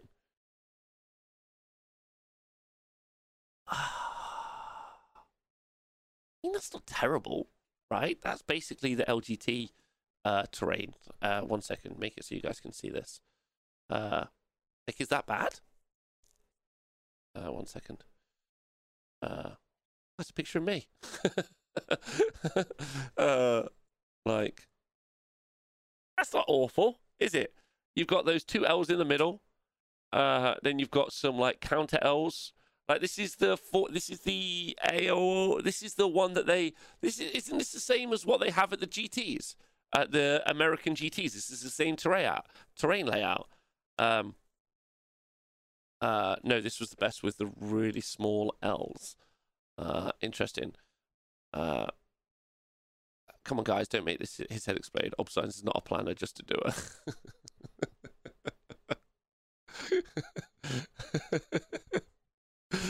uh, yes, deload as a PDF works. Okay, all right. So you can already download as a PDF. All right, we'll do it yourselves then. Like, I've already done the writing. What more do you want from me? Like, I've done plenty. I don't think this is bad. Like, is this bad? I feel like this is okay. Like, I would say that this is like, I mean, is this Warhammer World premiere gaming experience? Fuck no. Is this like, oh, like, uh, also, are those, um, what sort of mats are they? Or are they the boards? I really need to know what the mats are. Um, Rob, how does a biker or cavalry unit uh, hide and move up? Says Shadow Sun. Uh, they don't like which is why the L's in in WTC map layouts are way better. Um, but I mean, is that a straight shot in the middle? That's pretty fucked. uh, yeah, is it neoprene? Is the mat neoprene? Um, the train doesn't look seem bad with AOS hat on, says Rob. Like, yeah, but is it like it feels like I don't know, man. Like I've there's better like my terrain at my venue is fucking miles better than this. Like this is trash compared to it. Like I don't mind saying that. Um uh exactly the same like big open space in the middle. But also like it's Warhammer World. Shouldn't it be like literally the business? I don't get this. I don't get this as gamers. Like, oh, don't worry. No, actually, no. I've changed my mind. Like, I, have already settled on this after Nottingham GT. Warhammer players will play inside of a bin if it gets some ITC points. Inside a bin they'll play inside a bin with no lunch in 45 degree heat or zero degree heat, like at tables that are like two feet tall or seven feet tall, landscape or portrait. Uh, there is zero, there is no quality assurance at a Warhammer event. No one cares. The toilets can be like, toilets can not even be inside, they could be flooded. Like, zero. Zero, like, uh, whose objective markers are they? I think those are, uh, I don't know. Are those ours? They may be ours. Um, one world should be gold standard for gaming, uh, but all I've ever heard so far is, is far from that, says Gitley. I agree. Uh, when I went and played Warhammer World during the height of COVID, they took off the sculpted boards for mouse mat gaming mats so they could wipe down between players. Uh, that's nice, Hugo. I think they're also doing that now because also the old boards were too small. Uh, so they've had to. They haven't. They haven't done it for COVID. They've had to produce mouse mat boards um, because you have to have uh, like the board's shape is size right by 44 by 60. So, um, uh, this is why they can sell us 25 books every month. Yeah, as someone who was constantly berating over how much Warmachine flat terrain was compared to 40k, this isn't exactly much better. It's not, no. Uh, but I never said it was better. Uh, I, I mean, Warhammer World terrain isn't better. My terrain, on the other hand, fucking let's go. I don't mind. I don't mind. I don't mind owning this. Not the best. Like, I'm not saying it's the best paint job ever. Not saying that, right? So before we go and look at this, don't get all pissy with me and be like, "Oh, it doesn't actually look very good, Rob." Be like, it's fine. I painted it, but like structurally, it looks good, which is all that really matters. Um, hold on, I'm just trying to find it for you. Was that ITC terrain layout? No, that's Games Workshop terrain layout, right? Uh, like that's Games Workshop terrain layout. Uh, one second, let me go find the store. I need to actually launch this probably this month because I have not done that, and that's pretty embarrassing. Uh, one second. I don't even get this fucking thing. I think if you exclamation mark terrain in the chat, does that do it? Yes. There you go. uh, like, I think that looks pretty good. Like, considering I painted it, I think that looks pretty nice. Yeah, that's not bad, is it? Compared. Um, thanks, Pershaw. Can confirm had great 40k games at the arena. Oh, good. I'm glad. Like, I think that looks pretty. That looks pretty slick. Considering, like, that's uh, the Eldar one. Like, again, my paint job. So, like, you know, cut me some fucking slack. Um, the Eldar one. I think that looks pretty good. You know, I don't think it's bad at all. Um, are these for sale now? They are for sale now. You can, if you want, purchase these right now. Uh, you can buy a whole board if you want. That's not really why I was showing you. I was just comparing it. I'm just saying me, like a like a, a schlub, an internet bitch, uh, and like a child uh, who just like doesn't know much at all, can produce better. So you would think the international company and the home of the business would do a better job than me, like me, basically. Uh, when is your venue open, Rob? Uh, it is not open for people to come and just game, but there are event tickets available. Um, good chill in there. Thanks, Gitley. I appreciate that. I did a good job, I think. Um, uh, right. Okay. So I think. Oh, this is the other thing I want to talk about Las Vegas. Okay. This is the other thing I want to talk about Las Vegas because I was thinking about this. Uh, when am I doing a D- MCP event? Actually, really interestingly, James is talking to Tony Moore. Uh, and those guys are potentially putting up an event sometime soon. They were discussing it literally. James was discussing with me last night. Uh, so soon. Um, uh, literally unplayable. Bruce Oakman agreed. Agreed. I haven't actually done any AOS terrain yet, so I wanted to talk about this event specifically um, because uh, because it made you watch an advert at the top of the hour every hour, and I was like, you can't do that at a live event. And they were like, we're not, but you are having to do it if you're watching the live stream because it helps us support the show. So for 60 seconds, you're going to see an ad. So thank you very much for reminding me. Um, okay. The, the thing I wanted to talk about was uh, in uh, there's Joe. So let's go and let's go and look at this. Uh, I mean, number one, I want to go and talk about uh, somewhere further on in the show. I wanted to talk about the fucking swole singlet guy. I didn't talk about that. Where is he? Somewhere. Uh, there, oh, yeah, there he is. There he is. Give me that. Look at this absolute monster in the background watching the stream. Look at this. this look at this guy. Like making sure everyone behaves themselves at the back of the board. Uh, uh, um, when we run an open play tourney at the arena, never. Uh, right. So the thing I wanted to talk about was this. So, okay, let's get into it. So a few, uh, a few years ago now, Darren Watson of Darren List Diaries, uh, and a really great human being, uh, and also a very, very good competitor. Kind of like we had a chat on the stream once about some stuff, and it really made me rethink uh, how I viewed playing the game in some ways.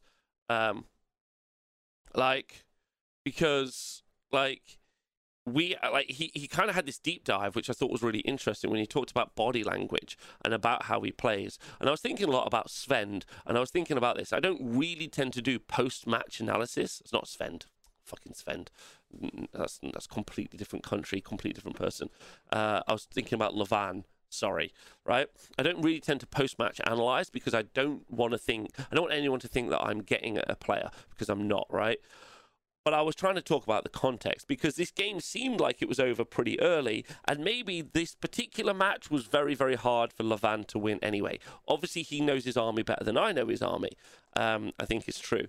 But this conversation, uh, uh, the conversation around this match is that that Levan just kind of walked his army into the middle of the board and it got taken off, right? So I think that it's worth discussing.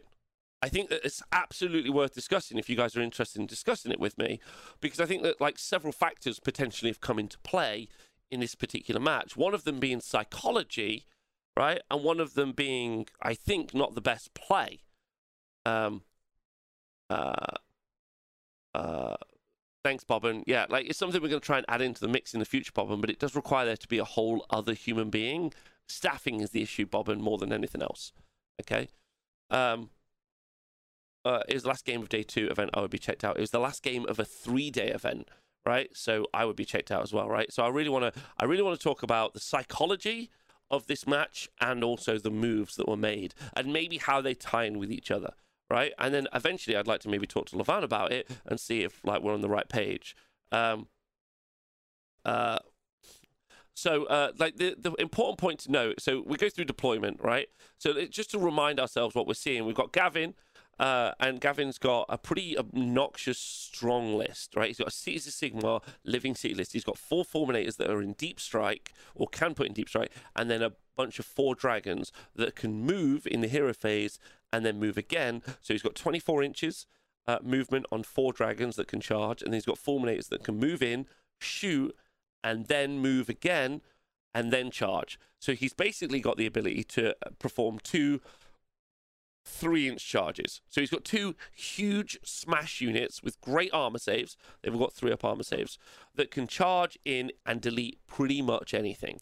Pretty scary, right? That's not that's not to add into the fact that he's also got um, uh, some 30 crossbows to do some shooting. Uh, up against Levan, who's uh, got um, two blocks of 60 zombies. He's got Drogg, Fort Kicker. He's got a Vengori Lord, and he's got like a cast of characters right? Uh, Rob, Four Dragons, Triggers. Just quick one. Did you already discuss the 40k and AOS roadmaps today? Says Nate Myers. I discussed the AOS roadmap earlier today with the chat, uh, basically. Uh, so that is something I, I did earlier if you want to go watch it. Uh, hey, Jeffrey, big love to you.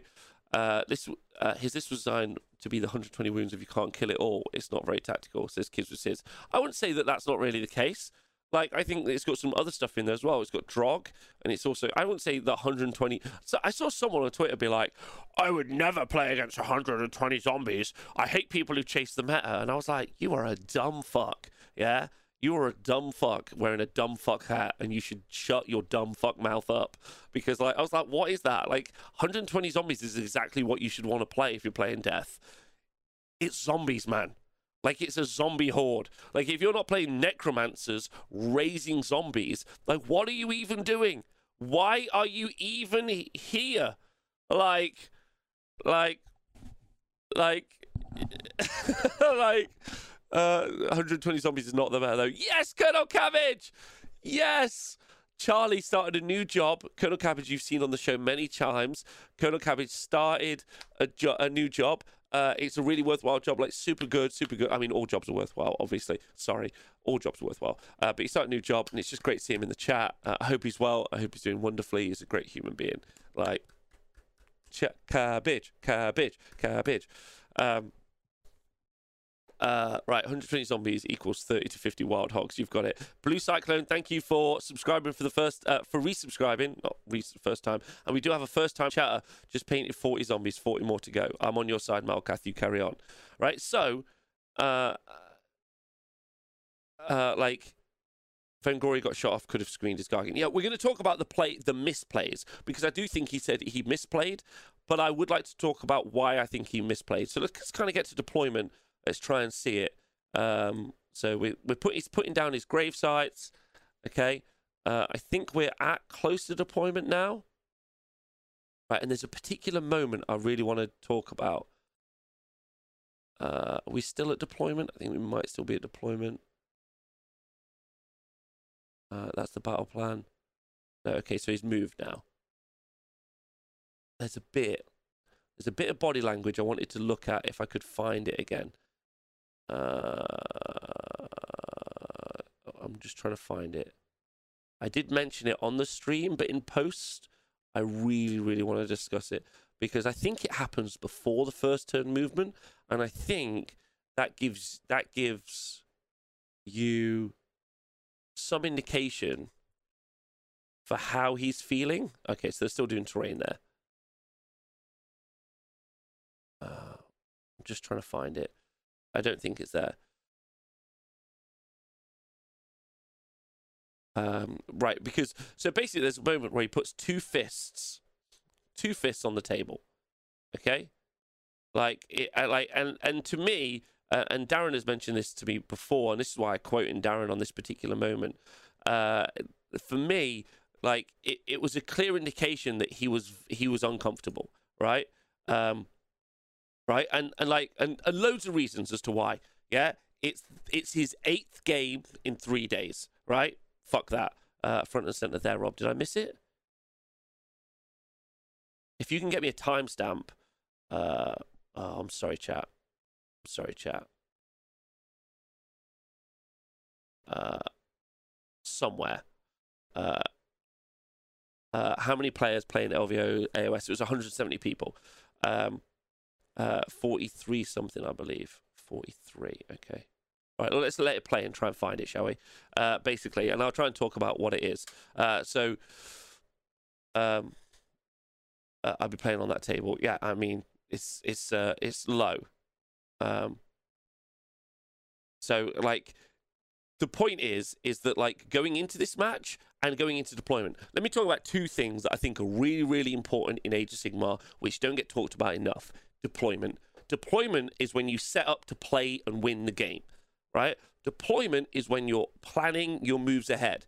If you needlessly deploy, if you just put models down and you're not sure where you're putting them down or what their job is, this unit is going over there to grab that objective. This unit is screening this other unit. This unit's going to run in front of this other unit to screen. You've already lost. Yeah, you aren't thinking because guaranteed your opponent, if they're playing at the right level, yeah, um, um, is like they're already thinking about it, right? So that's super important if you're not planning to do this.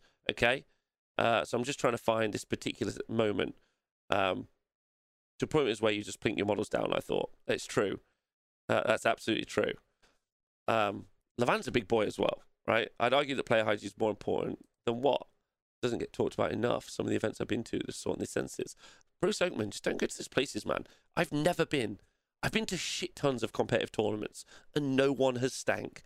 Like, I do not know where are you based? What country are you in? Because I guarantee I already know the answer. Like, what country are you based in? Right?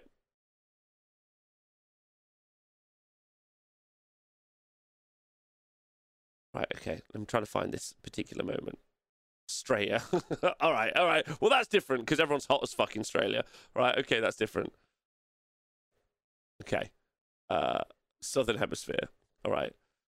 So I think so. Levan's just cast some spells. Uh, like, and I'm trying to find the moment.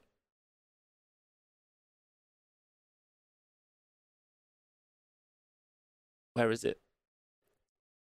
Uh, 45. Fair income. Yeah, it's going to be hot there. Uh, the only issue I've had the last couple of years is people dropping their guts and stinking out of the place. Yeah, people fart, definitely. That's because also, can we talk about the fact that, ah, I am like, let's get into it. I, I know we're in the middle of something, but let's get into it. You're right, wargamers fart because their diets are terrible. Because the wargaming convention are like, cool, you guys can eat just like pre processed fucking pasties and other shit. Like, you eat terrible food at wargaming events because wargaming catering is generally terrible. And so everyone then farts their ass out and it's awful. Just demand better food. Um, I'm just trying to find this moment. Okay. Before we get into the. Okay, maybe it's not going to happen for us, chat. Maybe it's not. There it is. We found it. Okay. Right, let's go back. Let's look at this. Okay, let's look at the van here, right? Now, this could just be a comfort pose because the tables are pretty low, yeah? Uh, but truthfully, like, there's lots to learn from this particular match in my like. Now, I could just be this could just be complete hyperbole, and it could just be that Levan is just trying to be comfortable, just trying to analyze what he's seeing and what he's looking at, right? But in my opinion, what this shows, right, early on, is like a lack of like uh like um oh, what's the right word like confidence right? Or it could just be tiredness but either of those two. And actually this is this is huge in wargaming. A shout out again to darren. Darren's a big confidence player right? When darren plays he's always bouncing around. Tom layton also the same bouncing around uh, playing his move. Like tom is always active. Tom's always asking questions. Tom's always um like Tom's always moving. Some players are very like very very motivated, right? Now it could just be that like I'm misconstruing this, but when I saw that and I mentioned it on Sunday, like and I've come back to it, this shows me that like he isn't sure what he's doing, which means he isn't sure what he was doing at deployment right like uh, like and that's not to again take like i'd like to be really clear that i'm not trying to dog on levan right like i'm not I like i think he did great over the weekend he should be really proud of himself like like what i'm trying to say is that there's lots we can learn as players from these live matches and i hope he's okay to it right um Oh, the Norn. Uh, big shout out to you, the uh, the organizer of the LVO event that uh, we live streamed. So great to have you in the chat. Thanks for being here. Um, uh, right? Like, there's something uh, I've got to say. I just want No Fox Given confident this weekend, and I played the best I ever have. There we go. Thank you, Age of Something. Like, if you are just more confident in your plays, right, and if you know what you're going to do, which is super hard at the end of eight games, right? Like, that's super hard, then you generally uh, like a good example would be, and some people don't play that level of confidence, that big laughy. JP the Pope Stevens is another person who's got that big, confident, loud energy, right? You've got a load of people who are more reserved. Greg in the chat uh, from Team Wales, he's more reserved as a player. I know that for a fact. Tony Moore, more reserved as a player. Um, Chippy Rick, who played for Team England at the Worlds, like uh, more like reserved player. So some people are more reserved, but they're still confident in their motions, right? They're still like decisive in what they're looking to achieve, and that kind of has to be that moment where maybe tiredness is, comes into effect. Um, fear of the opponent's army can come into effect, right? And this really like dictates what we're going to see in the moves in the moment, um, because uh, this is my mindset in Malaga. I went into each game thinking, all right, I got this. There you go, Aldem. There you go. And thanks for emailing me back, by the way. Uh, right, Gitley, more reserve player. I screamed for three hours. There we go. Uh, I just think he might have been struggling to see how he's going to beat the Living City list. Uh, if you can't see the winning path, it could cloud how you play. Absolutely. Right? Now, this is super important. I've tried to replay this game in my head and how I would try to have beat Gavin right? Because I think Levan made some good plays. As you can see, that far back right hand side corner, he dropped Gorslav down as bait. He's like, look, bring your fulminators on, right? Here's my bait, okay? Right? Like he played that, right? But as you can see here, I think he just didn't have the hope. Maybe he hoped that the Mega Gargant would tank the fulminators, right? Maybe he hoped that. Maybe he hoped he could protect all of the mortal wound shooting. Maybe he incorrectly thought Gavin was going to go for Gorslav on the right with the Fulminators, right? Because there's a unit off the board, right?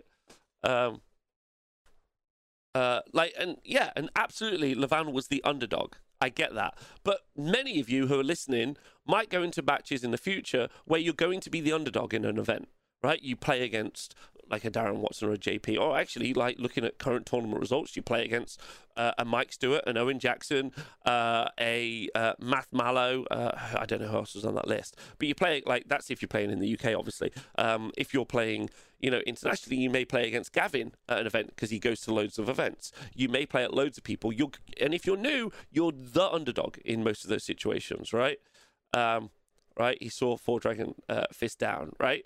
So the idea is that you don't go into those unconfidently. You don't say to yourself, even in a hard matchup like this, that I'm going to lose. Because as soon as you say that mentally, you've lost.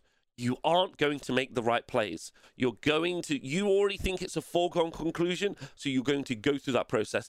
And you know what? You might be right. But this is the one time where I'm going to tell you that you shouldn't listen to your senses. You shouldn't listen to your instincts.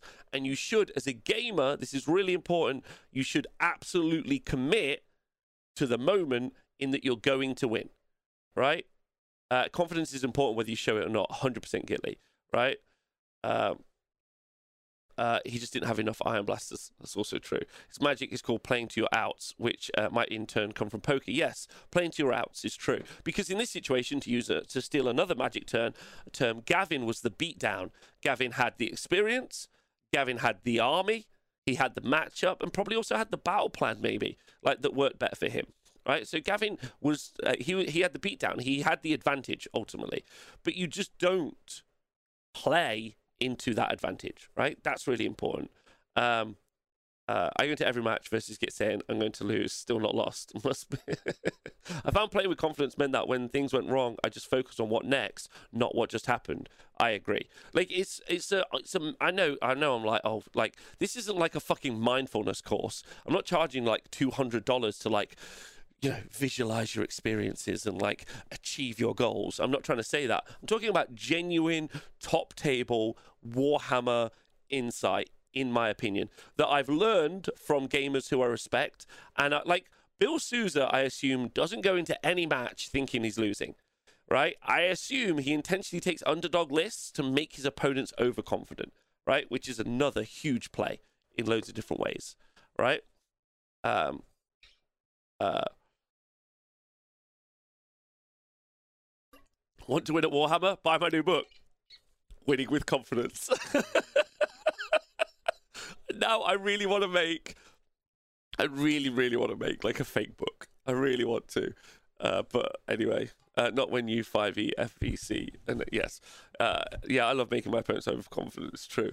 Um, don't Art of War may be watching. It's true. I don't think they will be watching. But anyway, so okay, whatever the situation, it feels to me. Now this could be wrong again, Levan like was up against it, and I feel maybe he felt that too. Because let's look at what his next plays were, right? Well, let's talk about what he did. Okay, so what he did was uh, with his movement, if we can get into it, uh, if we, we get close to it, because we'll try and get a, a, picture of the board again. Okay, there we go. Uh, so uh, try and get a closer shot so you guys can see. Now, oh, there we go. Also hugely telling. Watch Watch how I know that Levan had given up. You're about to physically see it. I've taken my turn. There's the chair. Right? I'm just going to sit down now. Right? Big boy, big tables, pretty tired. I also sit when I play, but that's mainly to make my comfort, my opponent feel a little bit uncomfy. Um, like in my opinion, that was it for me. Whereas Gavin's not ever going to sit down. Like, he knows what he's going to do, right? Like, he's not planning on doing that as well, right? I sit down in most games as well, but I think that that was pretty telling, right? For me, right? Um, I sit when I play because I have long COVID. That's fine. I'm not, listen, I'm not criticizing people who sit when they play. I sit when I play, right? I sit when I play. What I'm saying is, to me, that was like he was taking a seat. He was like, okay, like here's what comes. And that's because he put himself in a position to be on the receiving end. Okay, so let's talk about what he actually did. He moved dro- Fort Drogg Kicker, it's 300, 450, how, however many points it is, like 400, 500 point fucking Gargant, and his Vengori Lord. Um, right, I lay down when I play. Um, uh, yeah, look, uh, listen, he could have been tired. There's a bunch of different stuff, right? But the play showed uh, like 530, thank you. Um, like the play didn't show that he felt like he was going to do well, right? Because he moves, he moved his Gargant and he moved his Vengori Lord into the middle of the board, right? And he did not screen it. I have no idea why. He has two blocks of 60 zombies, right? Those blocks of 60 zombies can regenerate. The Vengori Lord and the Mega Gargant cannot regenerate. Yeah, they can't come back from the gravesite. They are one shots in the game. And he's put them in the middle, right in front of four dragons and the ability for those fulminators to come on from the board edge. Okay? No screen. He has no intent of countercharging. He has no intent of trying to control the board space and make it so this unit here in front of him isn't going to like fight him. He's like, I'm gonna, you're gonna fight me. There's nothing I can do about it. So I'll walk towards you? Question mark. Like again, tiredness. But I don't think it was. uh He his heart out round six and seven. Uh, the Norn, you were there. Do you feel like that there was a difference between his like emotional state rounds, f- the round before and after? Like when you talk about this, like a lot of people are going to say that this is just a miss. Like this is why I, I want to defend Levan here, not attack him. What I want to say is this: a lot of people are going to say this is a misplay, which I think is a misplay due to lack of skill. And I don't think this is a misplay due to lack of skill. I think it's a misplay due to tiredness uh, and maybe like a defeated attitude, right? Because I think there were some plays that he could have put here, right? I think he could have put these like like why? I mean, why commit at all? Like he's not going to get across the board, okay? He's not going to fight those dragons. Those dragons outrange him. They outfight him. Yeah. Those crossbows also, as you can see here, of 24 inch uh, shooting attack, and he's moved the zombies into range as well in the center of the board. A block of 60 zombies. You can just backboard your whole army, right? Like there's absolutely no reason for you to bring your army forward, right? In this particular fight, Gavin has to be the aggressor.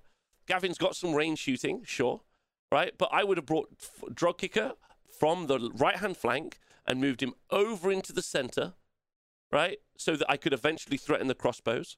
I'd have pushed the, um, so I would have basically retreated effectively, um, moved into the middle uh, with Fort Drogg Kicker and the Vengori Lord, who are fast, right? Put them within threat range of those crossbows. Then the dragons would have come over. Maybe the fulminators would have come over and they would have fought on the flank. And sure, okay, because of the double turn, they would have also then punched into the two characters in the middle and taken that objective, of course, right? But Gavin didn't like Gavin was in such a driving seat having being given these two units on the left hand side that he's fine. He's fine with it, right? If it if it had just been 60 zombies, maybe Gavin would have gone into the 60 zombies, right? Maybe it'd been like, Do you know what? I'm going to go into the 60 zombies with the dragons and the Fulminators. I'm going to take them off the board, right? He may have, right? But in this position, when he knows he can lift them off, he's in a good place. Uh, uh, you might not have done those things if you were there in the moment, though, Rob. Per short, I agree. That's also a really good point. Like, this isn't me saying I'm a better general and I would have done a better job. This is hindsight 100%, right? This is one of the first times I've looked at a match back in post, right? So I want everyone to be crystal clear that I'm a terrible general and I would never have even got to the top eight and I would have not been in Levan's position to do what I was doing, okay? Right? There's the statement. So I don't need to even qualify anything more, right? But what I'm hoping to do by analyzing it is give you guys an opportunity in the future when you're playing your game to be like, so just don't walk forward towards the enemy who's going to kill me. Like, no, you achieve nothing by that. Okay? Let your opponent run to you. Um, I like, uh, like this is important. Like this is this is so we all learn, right, as a group right? If I was a half decent player, maybe I would have done well. That's sure, right? So in this particular position, I particular position, I think he doesn't achieve anything, right? Um, uh, he was scared of being boxed in, and that just left himself exposed and said, There you go, uh, right? So I think what he could have done is just moved his army back. And you're right, he could have just got boxed in. Yeah, he could have been swamped. I call them swamp lists, right? Where um, you run forward with a bunch of these different. Uh, so the dragons and the fulminators could have swamped in and got him, but then that would have given him the ability to countercharge, right? He's quite spread out. Like he didn't need to sacrifice. And also, when the zombies die, this is really important. His list is designed for the zombies to die and then come back to life. That's literally how this army plays. So sacrificing the giant and the Vengori Lord in order to get the zombie safe is counterintuitive to how the list plays. So you screen with it, right? And that's what I'm trying to get at, right? Uh, like I, he could have done more with this, and I don't think it's because of skill, because he obviously got himself into a great position in the tournament. I think it's just because of motivation, right? And lots to be learned from that. Lots to be learned from that, and and lots of people in the chat kind of mirroring that feeling that if you go into the game more confident, which is very hard after eight games, again, qualify that it's very hard. Like, then you absolutely like, uh, like you'll do better. Go into your games more confidently, right? That's what I'm trying to say. Go into your games more motivated and less like, okay, well, you're going to take my toys off anyway, so here they are. I don't understand giving him a Gargant and a Vengori Lord. Doesn't make any sense to me, right? That's what I would say. Baby thought he was so disadvantaged in the match up that he thought his only hope was to go for the mad Hail Mary play. But, like, I just don't see what the Hail Mary play is here. Was it a charge? Was it a 12 inch charge? Because I don't think it was. Like, uh, there was no Hail Mary play here. There was no long bomb charge. There was no nothing, right? A real long bomb charge would have been putting a bunch of dudes in a gravesite and just going for that nine inch charge early on. That would have been a long bomb charge, right? Um, uh, he wanted to use the zombies as the hammer, says Colvin Mark. Now, I agree with that, but then why move the zombies into range of 30 crossbows? Okay? There's lots to um, there's lots to break down, but like, and I thought at the time he could use the zombies as the hammer, sure, but the zombies regenerate, right? Like you screen off, like you should use the gargant at least. Um, uh, like I think it's a screen, and that's where because that's where some of the criticisms are going to come from. Not against Levan, but against the Fulminator list. A lot of people are going to see that Fulminator list and just be like, "Oh, I saw it take off a Mega Gargant in one go." And sure, Fulminators are pretty dumb for how much output they have, and they're even more dumb in Living City because we haven't talked about that yet, and that's something super worth talking about. We'll talk about that in a minute. Um, the thing for me here is is I don't know why you would just give up your models, right? And it's something worth talking about because it seem it makes everything seem worse. It makes the unit seem more powerful, and it makes uh, it makes Living City and it makes this whole thing seem stronger, right? That's all I'm to say. Um, uh, yeah, he basically fucked it up, but probably due to self defeat and tiredness. That's what I'm trying to say, right? Which is super hard to do, right? So huge love to Levan, right? I hope, I hope like he understands that like it was meant with love right? Recognition of that tiredness recognition of this right is all there. Um like the recognition of all that love is is is going out to him. Just it's a really good talking point in this particular match right? And also uh, a shout out a shout out to uh, joe and also being able to get that live coverage where we got that sort of player um, body language that we're seeing there. Like, really has made me rethink coverage. Being able to see the players, see that, see that physicality from how the players have acted is actually really important. Gave me an opportunity to see that, which I rarely get an opportunity to see. Has made me rethink coverage in a huge way. Something I'm going to go back to look at in the future. So. Um, with the ability to move multiple times in multiple phases and the ability to remove stuff at range, Gavin was always in the driving seat. I agree. Um, ultimately, it was a battle plan that beat him. But like Pete, he could have like he could have done the classic like like Gavin gives him the first turn. He's like, cool, just roll the dice and be like, your turn. Mystic Shield, they're gonna have Vanhel's. It's your turn. You could just do that. Like, you like you've got loads. Like he'd screened with the corpse cart, right? He's screened out with the corpse cart here.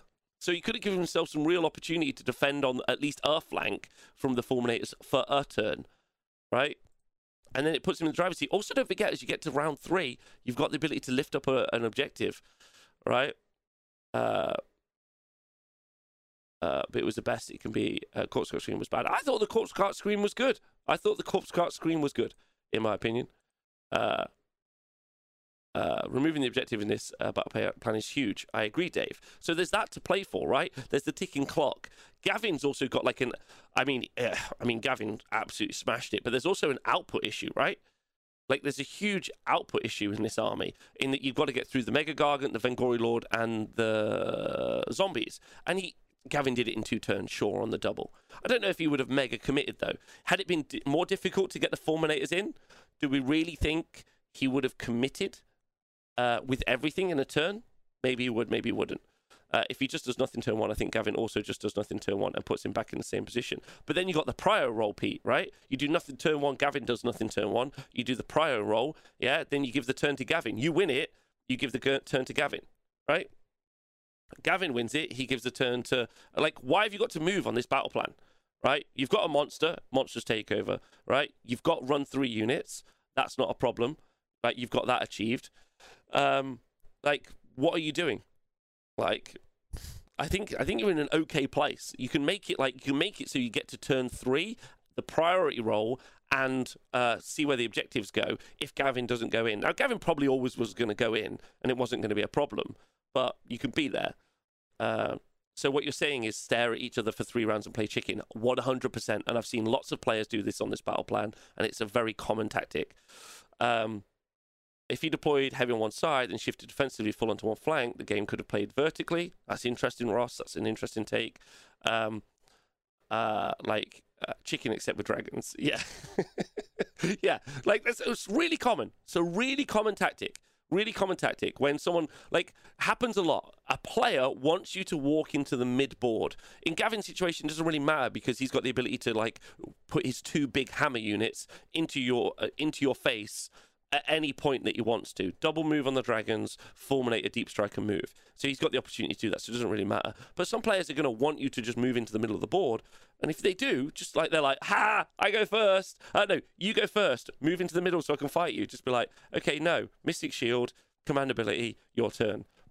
Right? Put the pressure back on them. They're going to have this whole plan in their head, and then you're just going to flip it back, give them the turn back in under 60 seconds. Watch them panic and sweat right? Have a great game. Um, I often sit back as much as possible, make the opponent overextend, says Gitley, talking about Lumineth. Yeah, that's true. I just feel bad about not scoring that kind of thing. I always feel the need to go forward. Why? Why do you need to the field to go? Like, score your battle tactic, right? Hold an objective, do a run, score your score your uh, score your objectives. You're in a good place. Yeah. Um, Pete, Pete, you're absolutely right. Uh, like, like Pete's right. Problem. Peter said problem is they both sit in their deployment zones for three turns. Gavin has the movement range and burst output to act quickly in the final two turns to seize the points needed. He does. You're absolutely right. He does have that opportunity, right, to do so. But you could change the order of the priority if you sit for three turns, right? You could go second in round three, as an example and you could lift up one of their opponents, which forces Gavin to move, right? With it, so then puts you. Then if Gavin takes one, then you're two for two, right? And then you're in a fight, which feels pretty good, right? And then you've also got the double three to four. Like there's really good play. There's really good play available to you. Does I do I think do I, I think Gavin's army beats Levan's army most of the time, right? Statistically and mathematically, most of the time. But it doesn't mean you don't have play right? That's super important. It doesn't mean you don't have play, right? Like, that's all I'm saying. Doesn't mean you don't have an opportunity, right? Imagine that big double, three into four, if that's the situation, right? Um, uh, uh, people think about killing each other dudes after rather than going to score points. It's true. Okay. Um, I wish I had another game I could cut to to show you an example of this in the future. But as we do more live coverage uh, over this year, I will show some examples. And this was fun to kind of break down and talk about because it was fun and like and it was interesting. And I hope both players kind of like can have a conversation about it. Right? Um, it's more time for someone else to make a mistake. Yeah. Let's talk about the three. Let's talk about the three levels of being of playing a game: a beginner, intermediate, and expert. Okay, really important to break down always when we're talking about playing games. Beginner, both of you make mistakes. Someone just fucking wins. Doesn't matter, right? I would say, uh, I don't know, eight. Let's pick an arbitrary number. Let's say eighty percent of Warhammer players are in the category of beginner, right?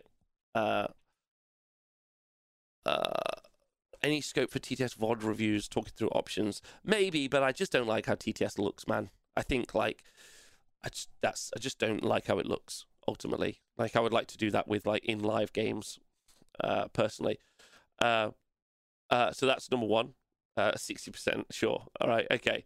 Uh, so that's beginner. Uh, Rob, what's the battle tactics to look for when sitting back? Well, you you don't have to do anything until turn three in Age of Sigmar. Like Age of Sigmar is primed for you to do nothing until turn three if you don't want to. You've got monsters takeover because you've got a monster. You've got to run three units, right? And if you've got three monsters, you're fucking loving that life, right? If you're super good, right, you have two deep striking units in your list, and then you're doing ferocious advance, right? And you're grabbing two back, you just deep strike two units turn three. You'd be like, cool, there's that battle tactic. Fucking nailed it right? So you could, I mean, you don't have to do anything until turn four if you don't want to. But then that turn three priority roll, as long as don't forget you can lift an objective in turn three, means you can be playing in for that. Does it work all the time? No. Is it something that's interesting? Absolutely. Yeah. Does it work really well against castle builds? It does. A castle build wants you to charge at it so it can shoot at you. And with the exception of Lumineth and their long range shooting, and I guess long strikes, like, you know, uh, like you're okay sitting back sometimes. Uh, you have to do something against 13 range shooting. That's true, Sandboy. That is absolutely true. Yeah, and in that match, it's different, right? But there wasn't 30 inch range shooting here, right? There was 24 inch range shooting. Uh, well, 30, I guess, with the movement. Uh, uh, uh, every four years or so, they change the rules, and we're all beginners again. That's true. So, beginners, you you both you make a mistake, right? You make mistakes. That's beginner you make mistakes. 80% of Warhammer players, okay? You're a beginner level player, okay? Which means you've got loads of opportunity to learn, which is thumbs. So where I'm at right now, okay? About to start playing with my Idoneth Deepkin army, I'm a beginner, okay? I want to try and control shooting with Forgotten Nightmares, hoping it stays in the new book, yeah? Need to learn how to do that. Need to learn what units to do that, how to rotate the board state, what I can do well, in what positions. Beginner, okay? Beginner. Intermediate, you don't make any mistakes. Okay? You don't make any mistakes. Okay? That's huge. Not making any mistakes is huge. Really important. You screen well, you move your object like you, you think out your plans, you've like you put the units in the right positions, you don't make any mistakes. Massive. Very few people are in that category already. Very few people. The final, advanced, and this is really important. This is really important. That's when you make your opponent make mistakes like Tom Whitbrook says in the chat earlier, making your opponent make mistakes is actually really, really key. Like you like you bring a really strong army, your opponent gets panicked and, and does the wrong thing. You make your opponent make a mistake. Yeah. Um, you know, you be really fast with your turn. Uh, you know, you put loads of pressure on them time wise. Your opponent makes a mistake. You just make good plays. Good example would be uh, you know, you have a like a small, pretty fighty hero next to a big monster, or you leave out a piece of bait so your opponent charges it with its big strong unit, and then you can countercharge with your big strong unit. Yeah, meaning they made a mistake. They put themselves out of position. Right, they're out. Right, so like big mistake time. Um, Expo's much worse if they move from memory. Uh, uh, you need a minimum of 10 games with your new arm before you get uh, get out of your kitty pool 100% like you got to put reps in basically. Uh, intermediate is less like is less like than five mistakes or something. So it's like so th- those are the categories. And that's really interesting when you actually look at the table state because you're trying oftentimes both two both agency or both warhammer players from my experience of watching them are often trying not to make mistakes which is well, that's not actually often the the not making mistakes part is actually pretty fucking rare. Like truthfully, the amazing big plays are when someone makes their opponent make a mistake. Love that. I absolutely love when their opponent uh, makes uh, like makes their opponent make a mistake. Right? Uh, like that's key in my opinion. Like that's key because it's a it should be a game of chess, right? Like the, you want your opponent out of position, right? And sometimes you can bully them out of position because your units are stronger. They don't have any options. They've got nowhere to go. Again, talking about Magic the Gathering terms, they don't know their outs. Um, uh, but like not making mistakes or making your opponent make mistakes is huge, right? Uh, it's just like chess, but with twenty-five pound books, yeah, and eight hundred pound armies. Capitalizing on a mistake is different than forcing it. Yes, and forcing it is is an advanced play. Yeah, capitalizing on mistakes is just beating up beginners. Okay, they're different, right? Force, uh, forcing mistakes is a key proponent of playing incredibly well. Yeah, capitalizing mistakes is just beating up bunnies, right? They're different, and one isn't better than the other. Yeah, well, no, one is better than the other. Forcing a mistake is better than another. Uh, uh, I guess I should say making an opponent have a mistake from angle shooting is rubbish. Angle shooting is different. Uh, what you're talking about is being over the top. I'm not talking about that. Like I'm talking about baits, plays, tricks. Gorslav was one in this particular game. If we just go back to it for a moment, yeah. On the far right hand side, you can see there's Gorslav. On the far left hand side, not being screened, not being protected against. Uh, yes, yes, cabbage dinner on yes, cabbage dinner on the dinner on Friday. You staying at mine? Uh, okay, 100% when you can make your opponent fail for bait. Yeah. So Gorslav was there. If the Fulminators came out of Deep Strike and went for, for Gorslav and into these zombies, I think he was going to try and fight the Fulminators with the zombies, maybe. Um, there's a position, right? That's that's uh, an advanced play, right? Um, uh, there we go. Right, beginner, you're focused on what your army is doing. Intermediate, you're focused on what your opponent's army is doing. Expert, you're focused on what your opponent is doing. Yeah, per sure, that's a nice way of putting it as well. Like, like it's a nice way of putting it. Like most games, most Warhammer games are people just coping. They're like, "What are my rules? What are my rules? Oh, I forgot that rule." Yeah, well, that puts him in that category, right? Hey, Quinn. Hello, hello, hello. Um, uh, nice. Uh, right. Okay. Well, I think that was fun. I don't know what you guys thought about that. I would like to look at some games in the future. Um, obviously, I was able to do that game because I obviously did commentary of it and covered it uh, pretty well. Um, if you thought it was helpful, then then let me know. If you think I was just being a preachy bitch, then it's your time to say in the chat whether or not you thought it was useful or helpful. Um, my advanced play is to go to the box before I drop. That's good. Related to this, you think Siegler telling his opponent in the LVO semi that he thought he had lost and it was over was tactical at all? Okay, Xtab, we actually talked about this uh, on the 40k show a few months ago. Um, it was a show where we talked about. Uh, might have been even longer than that. It was a show when we talked about gamesmanship. Okay, so sportsmanship and gamesmanship being two different things. Okay. Um, just to be really quick, sportsmanship is just a good person, right? You're like, oh, I mean, I, I didn't mean to move that. Like, no problem. You know, you can take it back. Like, is probably going over the top in what is a competitive setting, uh, effectively. Uh, so that's sportsmanship. Uh, gamesmanship.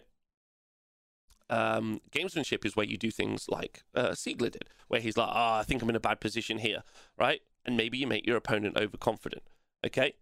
Now, in lots of different ways, game, uh, Warhammer is a really interesting uh, sport slash competitive game because it's communicative. We talk to each other loads. We communicate back and forth all the time, and in that is loads and loads of mystery and also loads of fucking lies. Uh, just a quick one, uh, just talking about AOS Worlds because this is fun. This is fun. You will see over the next insert however many uh, months, three months until the AOS Worlds, you will see members of Team England, Team America, and all the other teams posting pics of their different army lists and their different practice practice games online, which is which is gamesmanship. Yeah, right. Which is them being like, oh, maybe I'm gonna run all of these wardens in this list, and really they're lying it's a lie, right? right? It happens all the time, right?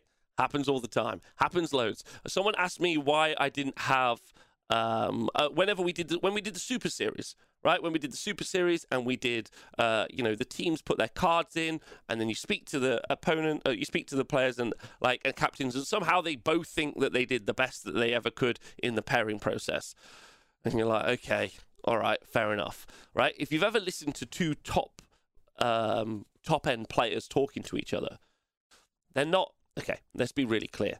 They're not lying to each other, but they aren't helping each other.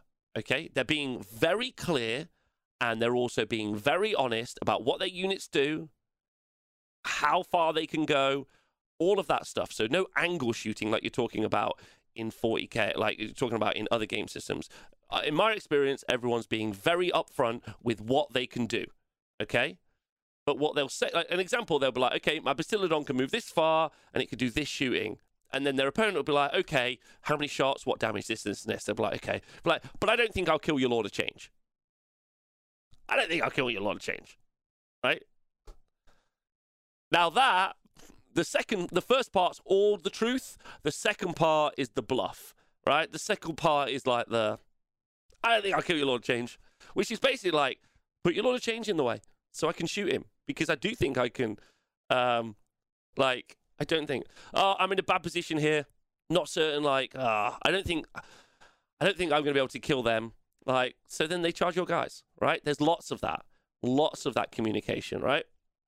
Or like, I mean, there's there's gamesmanship at loads of levels, right? There's stuff that I don't necessarily agree with, like negging, as an example.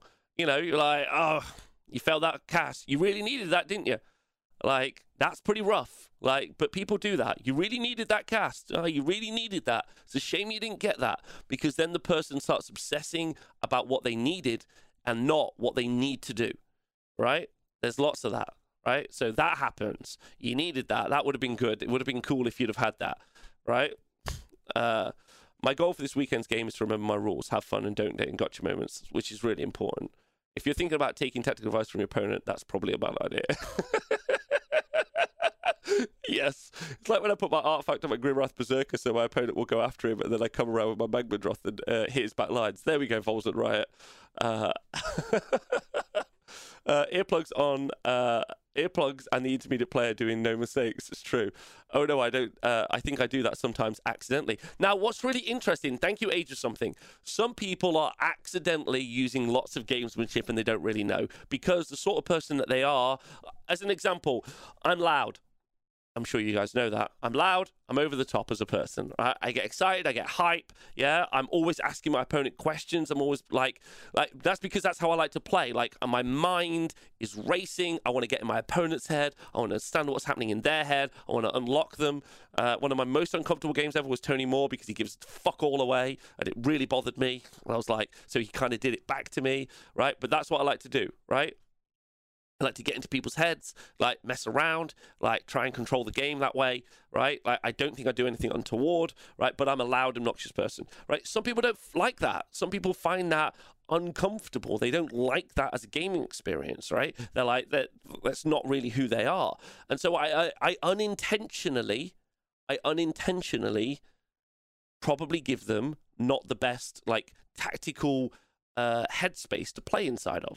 Similarly, some people communicate not at all. They're really quiet. They're on their phone a lot. They don't interact with their opponent a lot. Like they don't give anything away, like a poker face, right?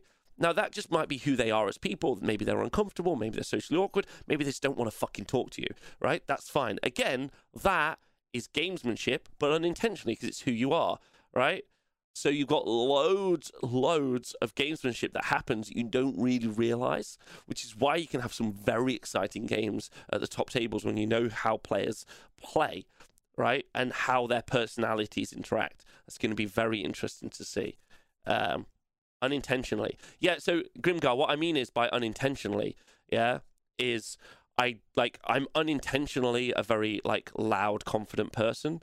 Like I don't like it's just who I am. That's by nature who I am, right? And I ask a bunch of questions because I'm genuinely interested and I'm genuinely excited. But at a certain point, yeah, I know that there's a question that I can ask or something I can do, yeah, which is me trying to be involved in my opponent's game, right? Now, in some cases, I'll act that out and sometimes I won't. That's on my choice. But everything up to that is unintentional because it's just who I am by nature, if that makes sense. Um, uh, so, like, the options are there. For some people, there are no options. They don't have command of themselves as people, right? Yeah, it's hard to recommend to your opponent that they should probably kill your main synergy model like a Cathallar, but then it sucks if you make them fail a battle shock test and they didn't realize how impactful she was. Even though you described the rule, that's sometimes not enough for them to process the impact. You're absolutely right. Um, uh, this game attracts many people with weird quirks and mental issues, so forcing uh, a bad time. Uh, I'd like. I don't think. Uh, I don't think that's true. Like again, like I think there's lots of people in the community of various uh, mental health stages. Uh, thanks, Max, for joining Patreon. That's pretty cool of you. Uh, big big love to you. Um, like, but um, like it's it's a vibrant community full of all sorts of people, and I've generally ninety nine percent of the time I've only seen good interactions on the tabletop. Uh, that's super important. Uh, have you ever had anyone? Uh, ha- has have you ever had anyone as you to shut up? Has anyone ever told me to shut up? Is that what you're asking? Um. Uh. Anyway. All right. Okay. Good. That was good. I think I talked about gamesmanship well enough. I've just been talking a lot now and not looking at anything. So let's get back to looking at things, shall we? I miss the line between teaching the game and winning matches. That's true. That's true. That's tough as well. Uh, my intention is to laugh more, feel a bit, uh, I feel, I feel I'm a bit too serious, trying to remember all the rules. That can happen.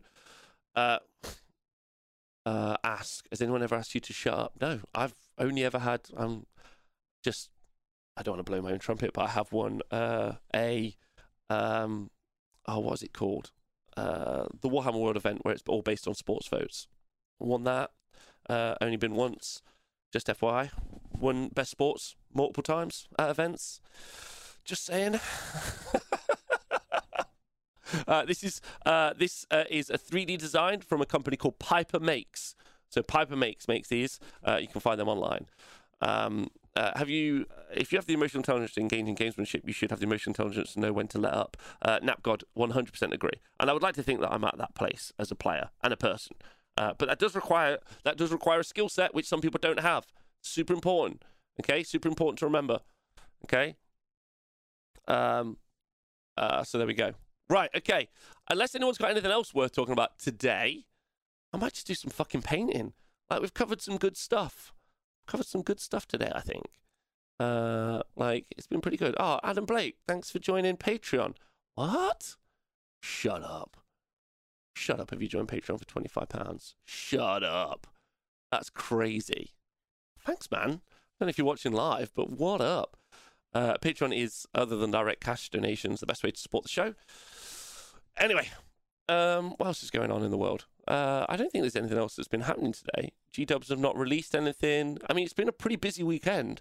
Uh, what's everyone? Uh, what's everyone else like? Sportsmanship spice. Finish my Eastlings during the show. Time to sleep. Good night, uh, Nemesis Andrek. Uh, I love a bit of mind games with some people, absolutely not with others. Feel uh, very dependent on the dynamic at the table. That's true. That's true, Pershaw. Uh, I agree. Um, have you sent the mail to Clement? Uh, call me Quinn. I may have. I don't know yet. I think we should talk about my 4 1 Star Drake list. so I will be doing the event results show tomorrow okay? Because Ziggy and Rob will have put all the stats in, so we'll be doing the event results and then also the stats. So to, that's tomorrow's show, um, basically. Uh, uh, oh no, uh, there was a minor post on Warcom about Harlequins. I actually love Harlequins, so I'd love to know what that is. Um, where is it? What is it about the Aeldari Codex? Actually, I haven't looked at this yet, so I'm gonna look at this with you guys because I haven't looked um, at this. But we'll look at it in 60 seconds because it's the top of the hour, and at the top of the hour every hour, you're gonna get Fire and Fade, which is a 60 second ad break to just fucking vibe. Uh, so enjoy that now. Um, uh, like, and he didn't receive the email. Oh wait, didn't he? All right, I'll email him. Thanks. Call me Quinn. Uh, yeah, I feel I've got to be able to feel it out because the bottom line, yeah, it's true. Right, okay. So the Path of Preview revealed some incredible new Aeldari miniatures, and then they announced the Codex. They didn't announce the Codex during the live reveal, did they? what?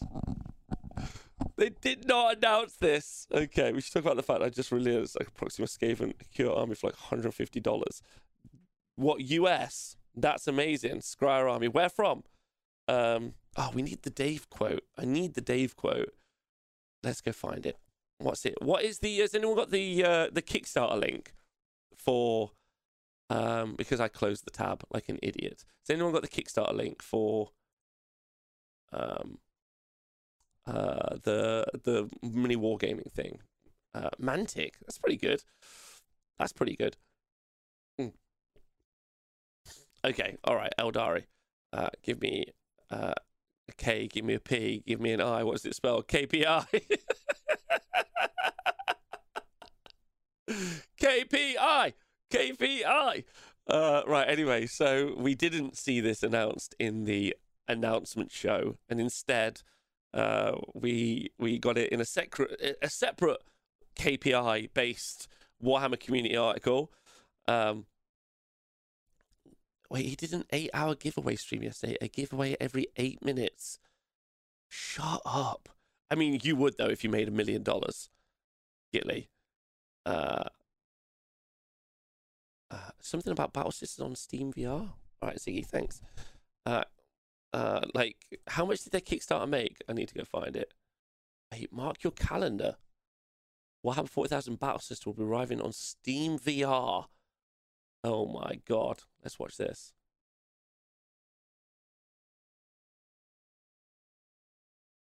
Okay. So we haven't seen anything. So Steam VR. Do I really want to be in VR in Warhammer 40k? Like, do you? Do you want to be in? Do you be, want to be inside? Like, uh, got over 800k yesterday on the stream. Uh, yeah, Gitley, what's the link? I'm gonna have to go find it. Uh, the state of VR is not where it's at yet. No, I agree. Uh, thank you, Tristan. Thanks, Tristan. So, like, oh wait, what's this? The Zilfrin Skyhold. All right, Tristan, I'll have a little look. See what have we got here, baby? Zilfrin Skyhold, arrange a 3D printable steampunk dwarf themed scenery for tabletop gaming.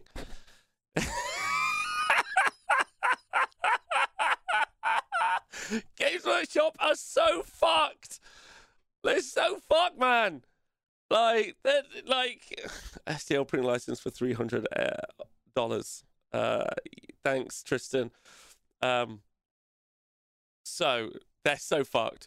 They've they, so there is now KO terrain. So this is KO terrain, right? Basically, is what we're saying. So KO terrain is available right now. Uh, like when do you get the STL? Like, is there a shipping thing? Reach the soaring heights. Uh, that is the shit. That is good, right? Like, uh, KO terrain. Uh, we should do it. We should do a video for the YouTube thugs. Let's do it. Let's do it. Okay. Hello, welcome to the Honest Wargamer. I'm your host, Rob. Uh, today we're looking at some exciting news. I'm obviously joined by the Twitch chat. There you can see them uh, in the chat. Uh, we are joined by the Twitch chat, and we're going to be looking at something pretty exciting. Now, it's not come from Games Workshop, but Kharadron Overlords are getting terrain sets available. If you're a big KO fan, if you love Kharadron Overlords and you want to see them, you want to you want to exemplify a skyport on the tabletop, well then don't you worry about it. The Zilfrin Skyhold is available via a Kickstarter. Um, like this is brilliant. Uh, so this is the opportunity to uh, build uh, scenic boards for your Age of Sigmar tables at home or in your local gaming stores, and uh, you are able to uh, you know join this Kickstarter now. We're not sponsored by this Kickstarter. I haven't backed this Kickstarter yet. As you know, if you've ever tuned into the show, you might not have ever tuned into the show. I'm a huge proponent of 3D printing, especially for terrain, because you're able to do some sweet ass uh, boards for competitive uh, Age Sigmar, which look really thematic and good. Um, I love when Rob uses stuff I link on for a YouTube video. It makes me feel like I'm on a good day. Thanks, Tristan. Uh, man, it would have taken me 10 minutes to pronounce the first minute of, of this video. Uh, the Zilfrin Skyhold, a range of 3D printable steampunk dwarf themed scenery for tabletop by Tired World Studio. Not sure what they're tired of, but let's take a look. Let's take a look at the video now. Ooh. I actually don't think that's a smoke machine. I think that's actually a smoke uh, graphic that's being thrown over the top.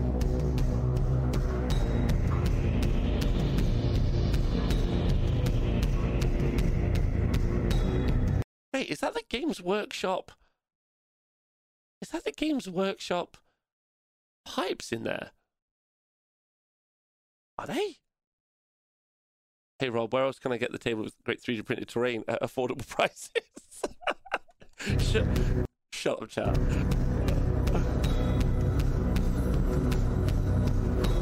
That does look like Sector Mechanicus stuff. Am I out of my mind? No, I'm not saying they can copyright pipes, obviously.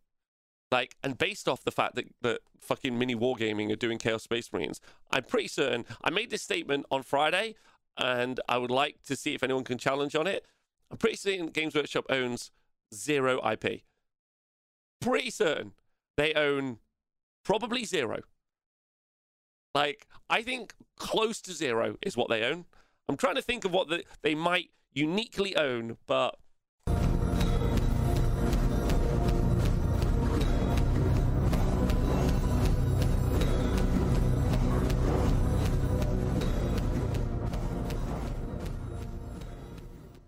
Hi guys, this is Scott from Tired World Studio. I'm super excited. Okay, thanks, Scott. We don't need any more from that, but I appreciate you loads. And absolutely, is that are we Scott? Are you rocking a mullet? Because I'm on your team.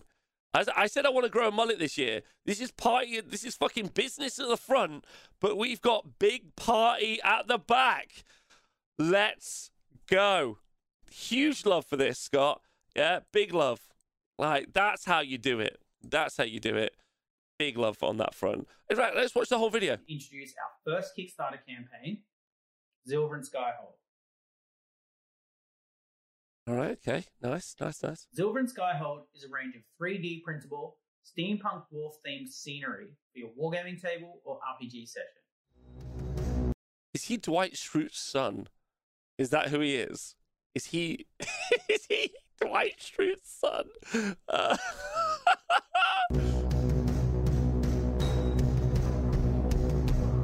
I mean, I really like the. Uh, I like this bit, especially if you wanted to play Warcry. Like, you could do Warcry on like a board like this. This would work really nicely, right?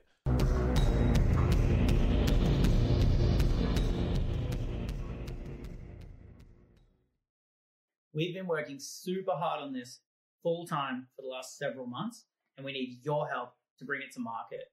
So check out the campaign down below, and thanks heaps for watching, mates. Is he an Aussie? Is he a Southern Hemisphere bro?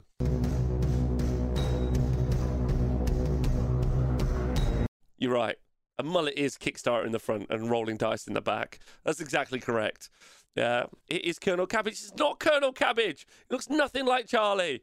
Um, also, Charlie can't grow hair anymore, so uh, I haven't seen Scott in person in forever. Seeing him on the show in that video is hilarious. Do you know Scott? Can you message Scott and tell him that we love his mullet? Like, big fan. Party at the front, business at back. We're on it, Scott. Like, drop him a message. A Melbourne duder. Oh, okay, that makes sense. Um, so please drop him. Anyway, so like this thing's already been kickstarted, but let's look at what we actually get. Okay. Um, uh, so what do we get as a kit? Well, started out to design a single piece we'd always wanted to see. Uh, whatever. Uh, Studio has been hard at work on this range for several months. Like, just one time, just be like, dudes, I just, I smoked a load of weed. I designed some stuff on my computer while listening to Nelly Furtado fucking, like, tunes on Spotify. Just say that. Just say that. I'll, I'll fucking, I'm jonesing on that. That doesn't bother me. Yeah, like, that's fine with it. Just be like, I just got fucking messed up on LSD, and then I just was like, I should do a sky hold. Yeah, and then I did it. Right? Shout out to Nelly Furtado.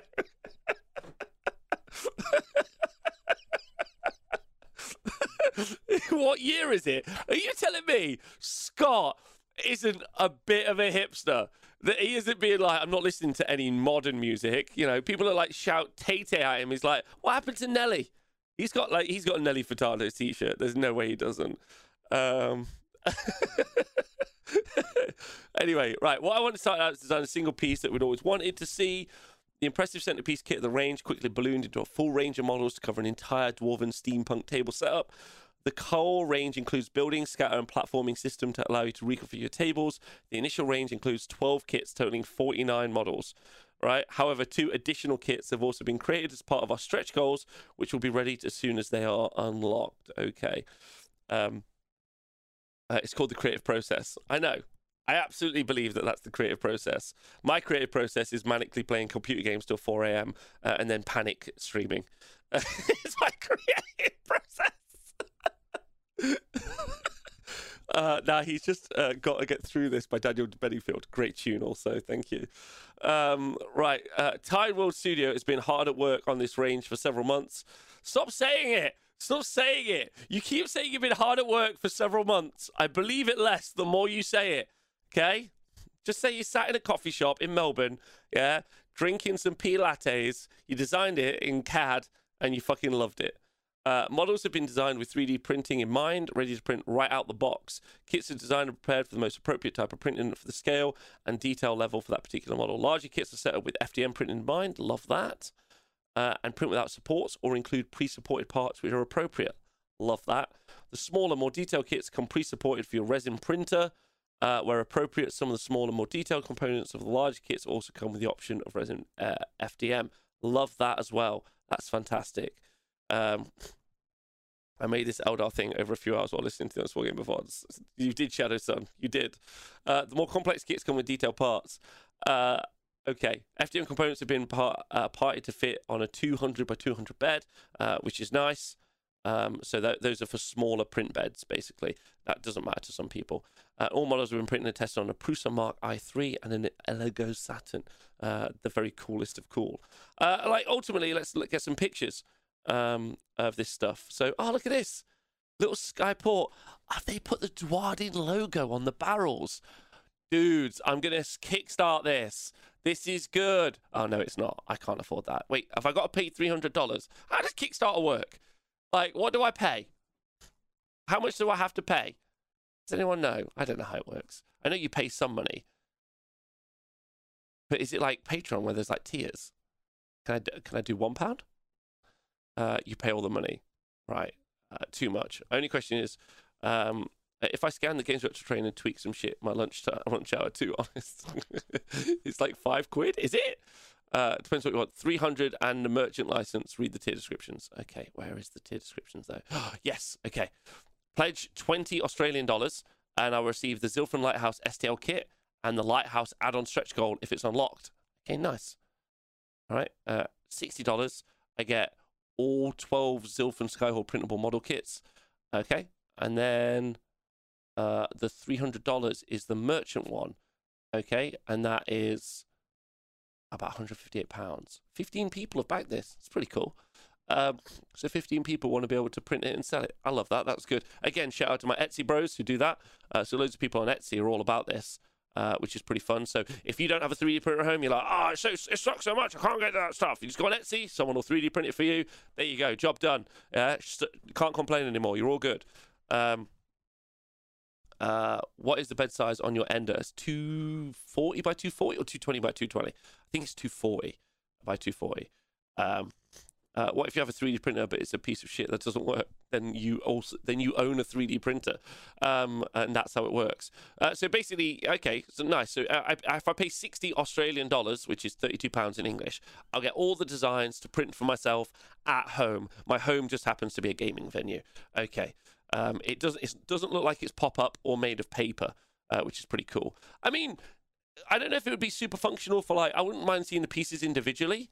Like I think the cinematic shots are really nice. Is there a picture somewhere else of like all the bits? Uh, I love the I love the fucking boxes, man. They're cute as shit. All right, nice. So that's the lighthouse. Okay, on a rod. Oh, I'm so into this. This would be so fucking cool for a board. Look how good that would be. Um, uh, having a lot of fun printing. Uh, managed to finish uh, the yeah winner Dave the Dwarven Brewery. You could do the printable scenery kits, which they have a Dwarven set. If you haven't been on printablescenery.com, they have like a Dwarven like beer house pub pub pub is the word.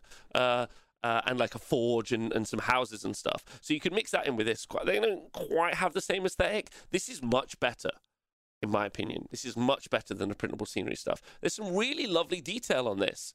Like really lovely detail. Like it's really nice. Like I really like this. Do the board, do the board. Ah, it's a lot of money I don't have right now. So, like, how much is it? Wait, how much do I got to pay? Thirty-two pounds.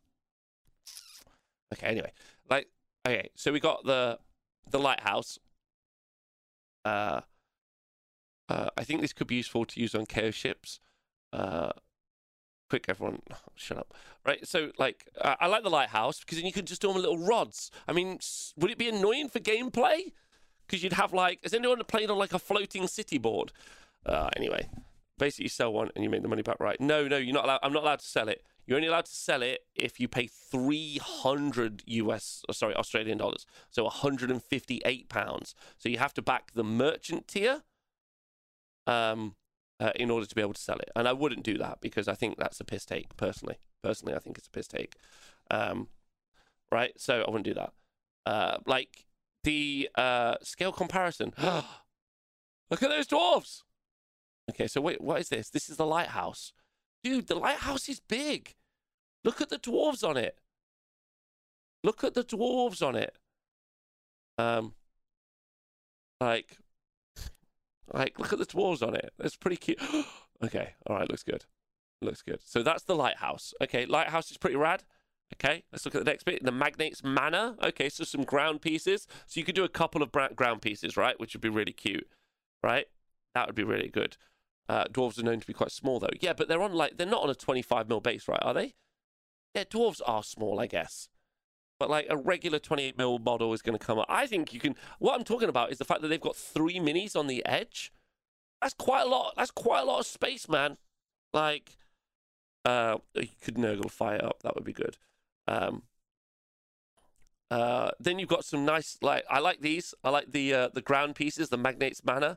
That's really cool. I love that. I'm vibing on that. That's fun. So you got some like, yeah, they are big. Look, they are big. That's a lot of minis to be putting on like base size. They're probably 25 mil bases, basically, um, is what they are. Uh, so this they're small but grandiose. Ah, oh, it's got. Oh no, it's got textured insides. I hate that. It takes so much longer to print. It's massive though. It's fucking rad. Look at that. That's really good. That's really cool. By the way, first time I've obviously seen this. Yeah, thick, thick and chunky. Again, we talked about this earlier on the show. Age of Sigmar terrain, not fit for purpose, produced by Games Workshop. Like, you, let's say you did two of those for a board, and then you did two uh, of the lighthouses. You're already making a fucking sick board. Like, like that's going to look wicked. Um, can you, Shadow Sun? Yes. Uh, yes. Okay, excellent. I'll talk to you later. Um, designed for FDM printing, the Merchant House. a Merchant House would like to buy with all of the. Fuck it, let's get it. Let's get it. Let's do a KO board. It's really good. Sky Platform's a bit like. Whatever. It's cool though. Imagine you put KO board on it. Like. That's cool. What is this? What is this? What is this? Designed for FDM printing, each platform can raised above. Um, and if you want to have the entire platform float, floating in midair, it's got little clips you can put. Modular though. Ah, oh, oh, oh, that's good.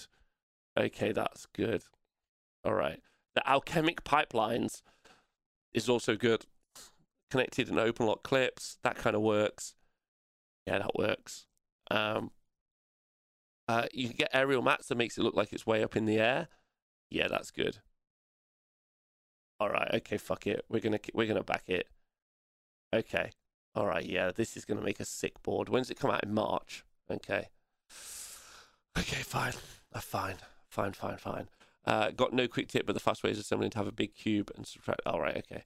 Um, and then the pipelines. I mean, it's a little bit Adeptus Mechanicus stuff, right? Like a, a, little bit, like from design cues. Like this bit makes you feel it. But I think ultimately, also the KO stuff is a little bit like that as well, right? Like they've got like I love the rounded bit, like the huge KO nods, huge KO nods. Like it's obviously just a KO board, right? But like what Games Workshop gonna like?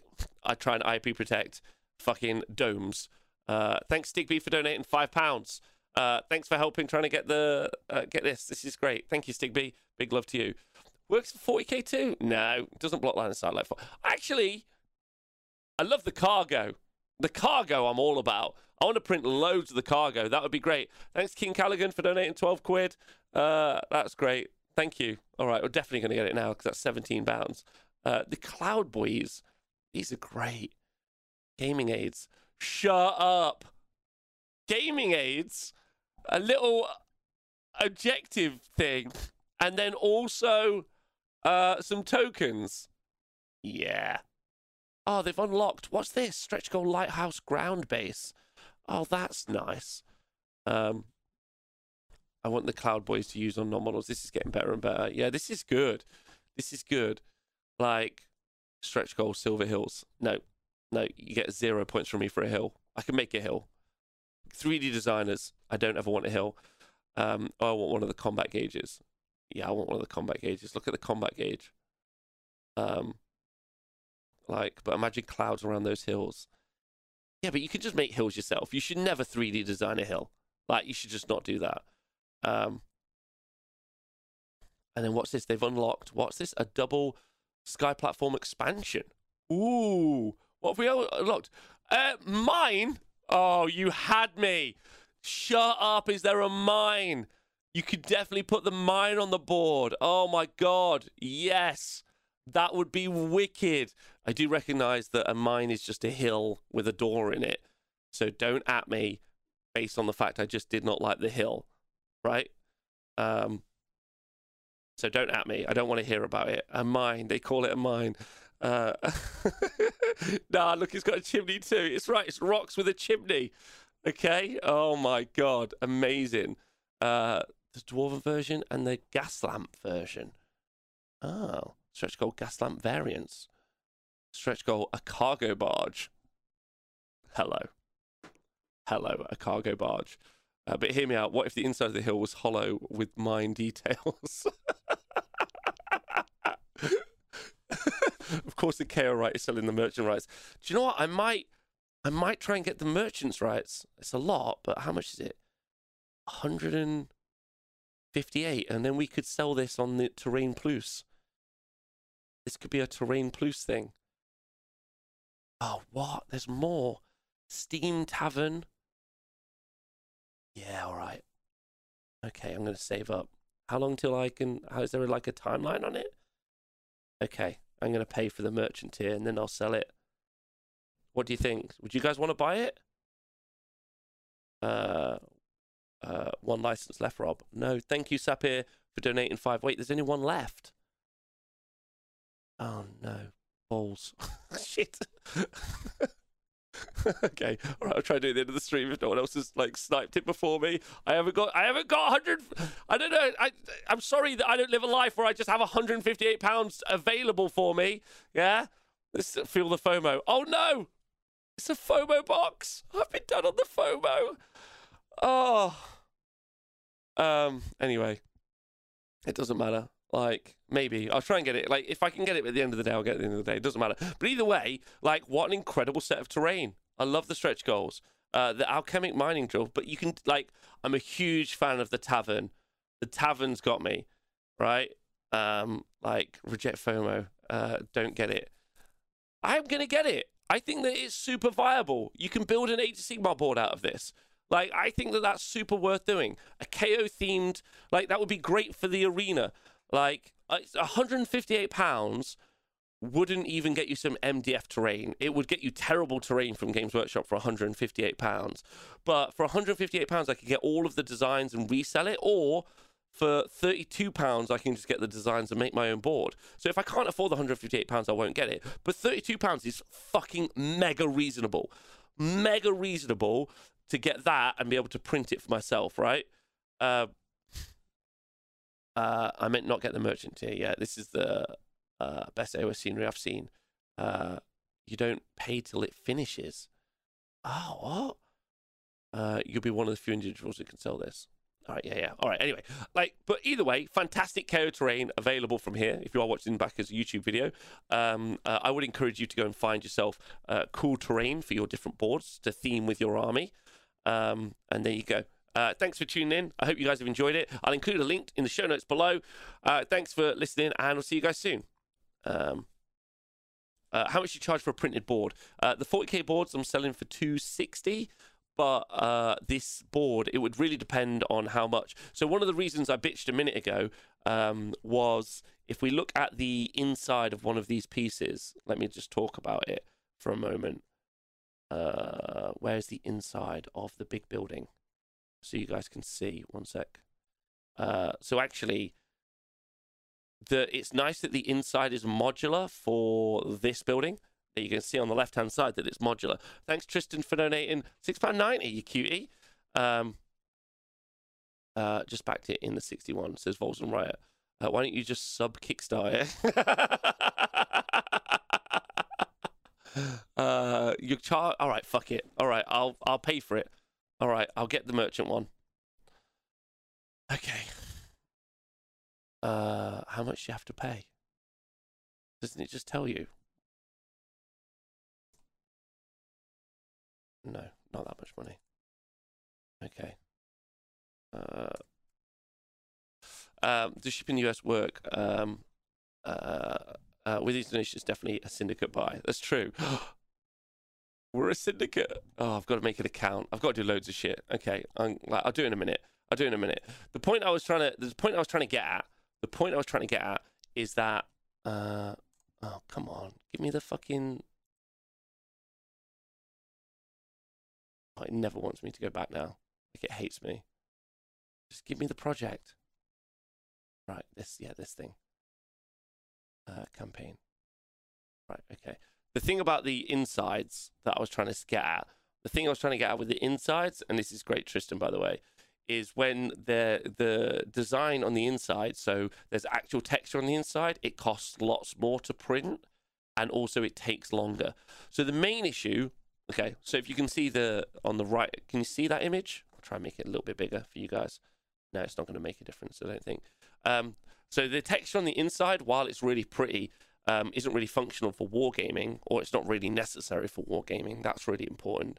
If I was the designers, or if the designers were listening, I would advise them to produce a set where there was no texture inside, because what you're actually doing is you're taking longer on the printer. Your main issue you have with a printer is the time it takes to print.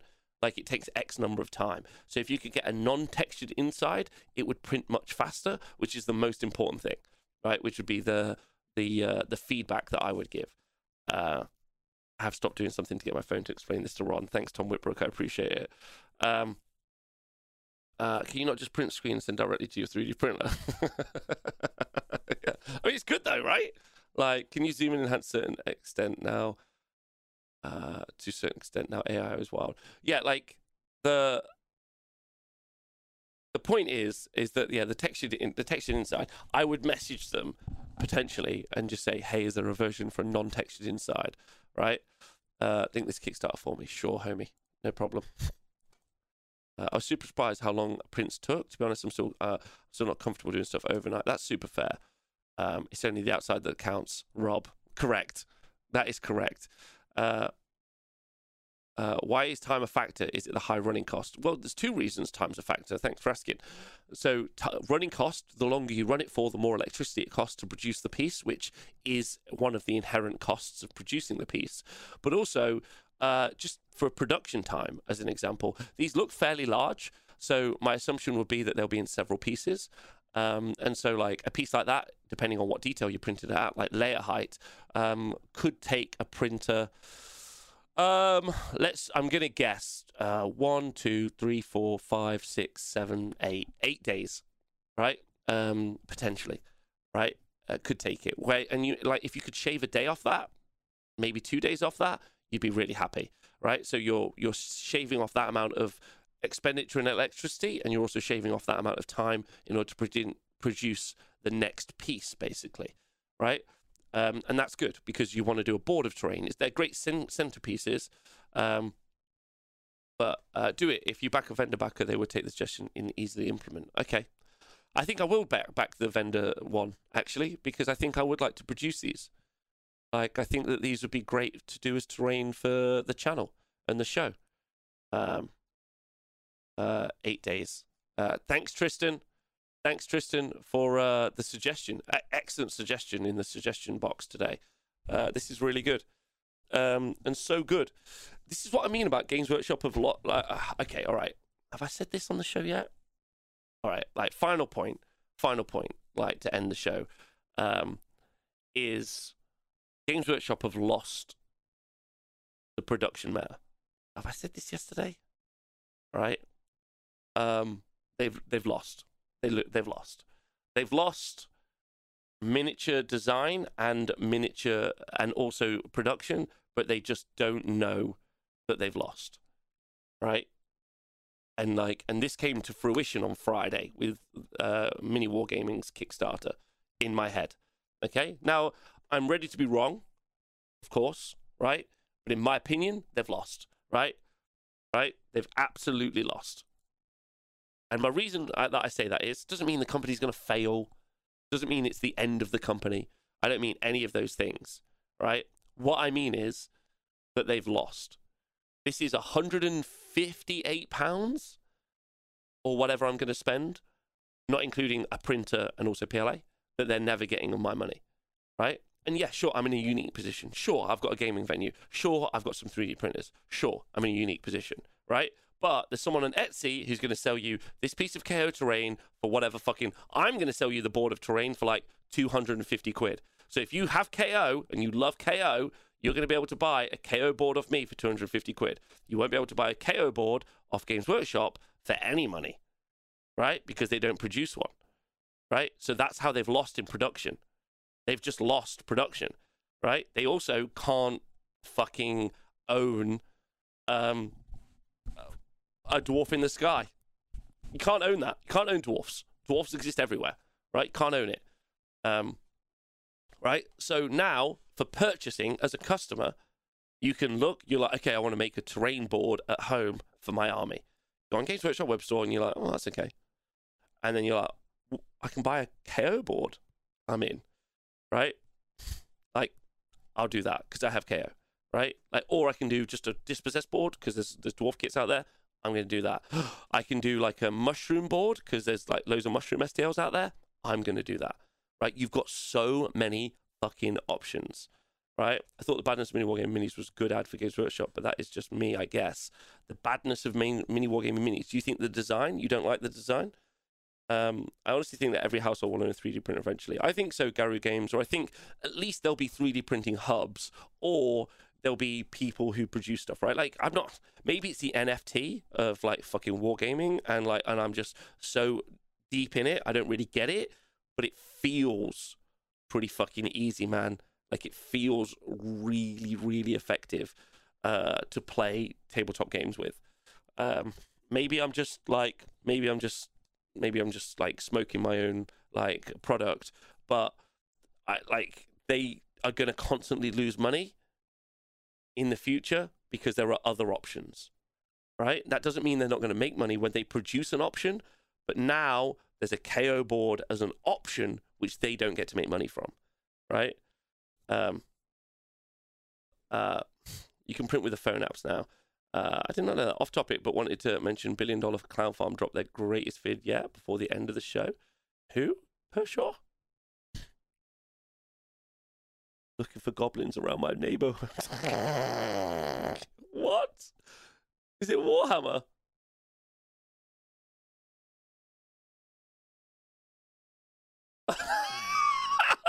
oh yeah, all right, let's watch this. Let's watch this. This is the guy who does he did the orc video before, right? Yeah? Um yeah, it's the crazy orc guy. All right, I'm fucking in. Uh what's the KO link? There you go there. You go in the chat. Um crazy kitbash god. 100%. All right, let's what let's finish the show on this cuz this is fucking good. This dude is this dude is wild. All right, let's do it. This is fucking hype. I'm hyped for this guy cuz he's mental. Today we're gonna be uh, wandering around looking for goblins around my neighborhood.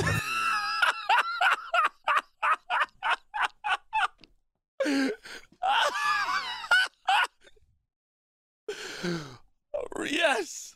All right. Okay.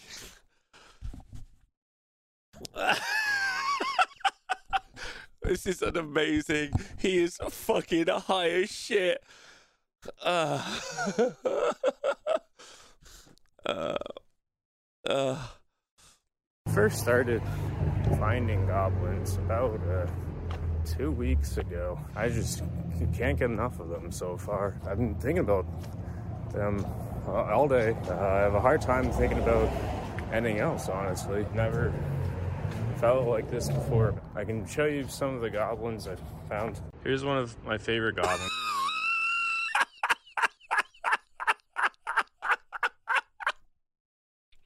what the fuck is this?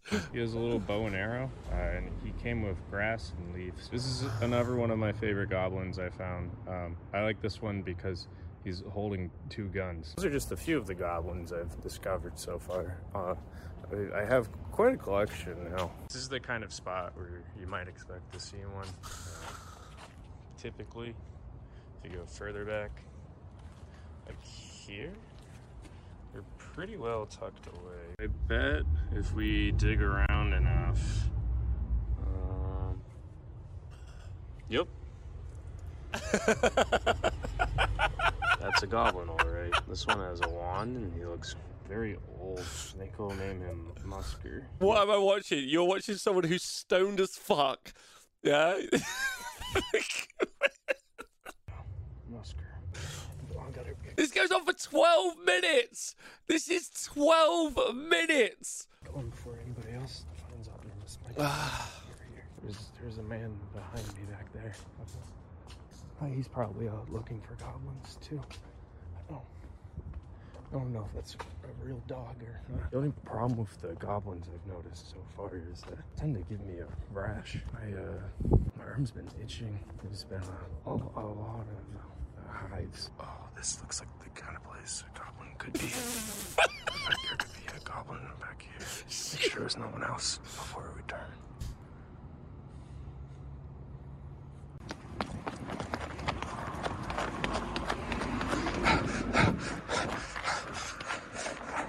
Do you guys have a lot of goblins in your own neighborhood, or do you typically have to go elsewhere to find them? I haven't had to uh, try searching anywhere else yet. This is the first place I found a goblin. I've just been looking since, but I don't know how common it is. I haven't needed to search elsewhere yet. I'm very content doing goblin findings here.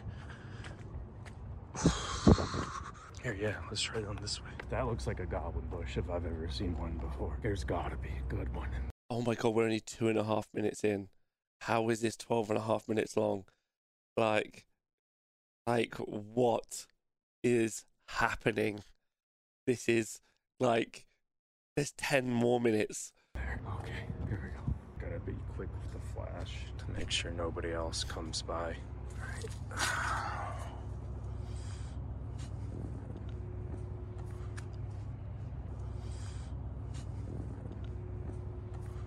What's this?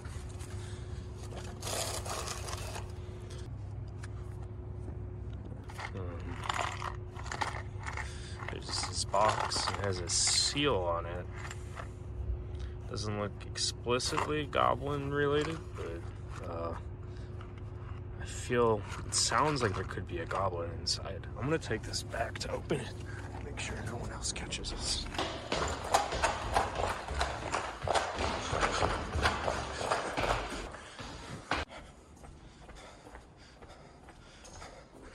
Yeah, let's, let's open this box. Shall we? Okay, well, What is going to be in there? Also, look at this boy's up. Look at this boy apartment. Like, what is going on here? the goblins.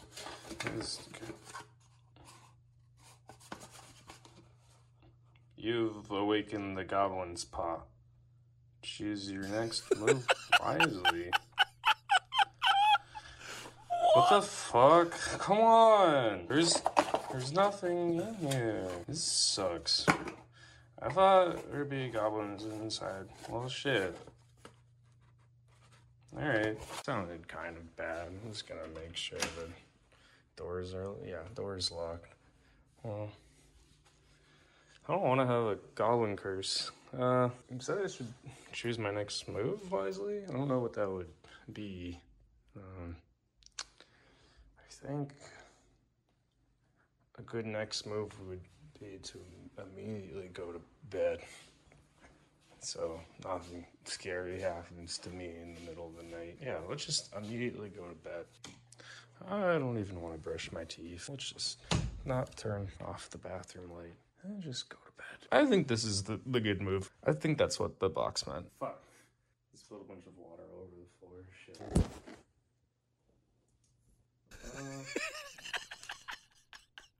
Uh, What is happening? Yeah, I'll. I think wait, I've got one on the other side of the bed. Yeah, let me just. I'll just go. Get that real quick.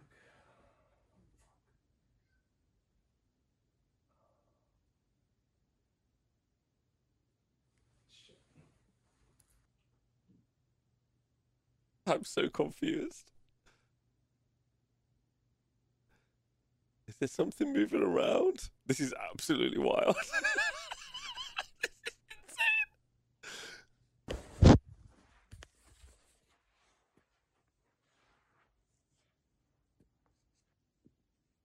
Jump scare incoming for those of a disposition. time for bed. I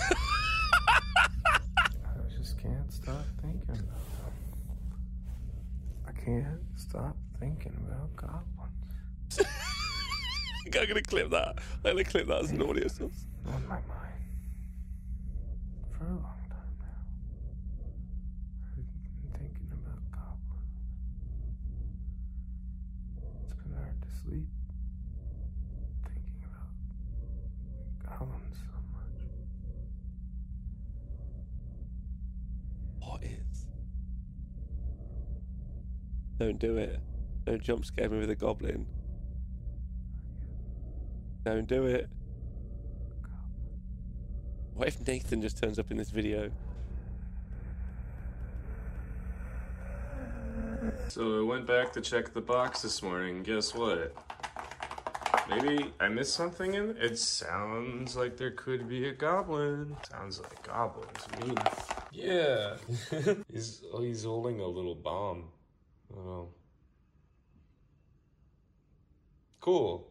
I don't know what that means. This is really exciting though. I thought thought there weren't any. Free goblin. I won't complain. Yeah, this is pretty cool. Uh, yeah. And then come back and then. Oof, now my eye hurts a lot. Fuck. Ow. Shit. What's happened? I'm so tense. We've still got five minutes left, lads. There's five minutes left of this video. Uh, sorry, one sec. There's uh, there's a little bit of blood. I wanna clean up in my hand. Um.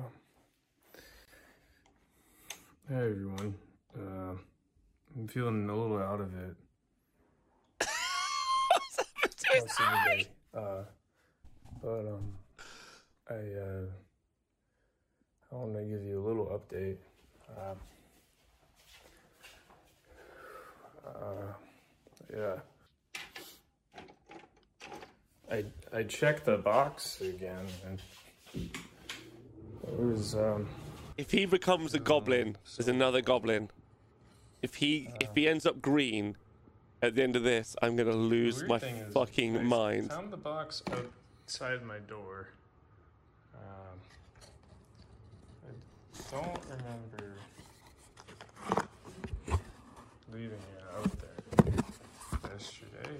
Um, there's a ring security camera.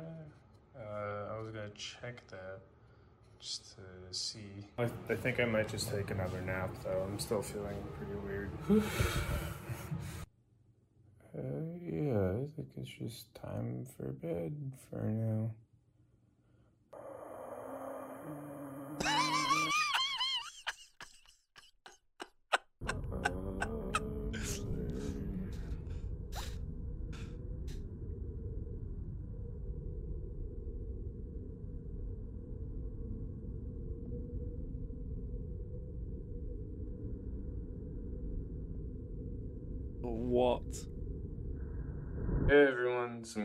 Good. Uh, I reopened the box today and I found two more goblins carrying a little treasure chest. This one's wearing a Napoleon hat. Bad news is that I look like this right now. I feel a little sick. Um, it could be because the box is cursed. Uh, who's to say? But uh, yeah, I'm just gonna try and take it really easy for uh, the rest of the day. I call off work. Also, I checked uh, my ring security footage and it looks like uh, there was a man outside my door for most of the night. Don't know what's up with that. A lot of weird things happening, getting pretty scary. um, maybe get some Grubhub and uh, hope uh, hope things get better soon. Is it, I've never been cursed before. I don't know if this is a curse yet. I'm gonna give it some time just to see how I feel and if my symptoms get better. Uh, I've never had COVID before. I don't know. I looked on WebMD and this did not say it didn't say this was a symptom, but I've, I've heard it can vary a lot from person to person. But yeah, we'll just uh,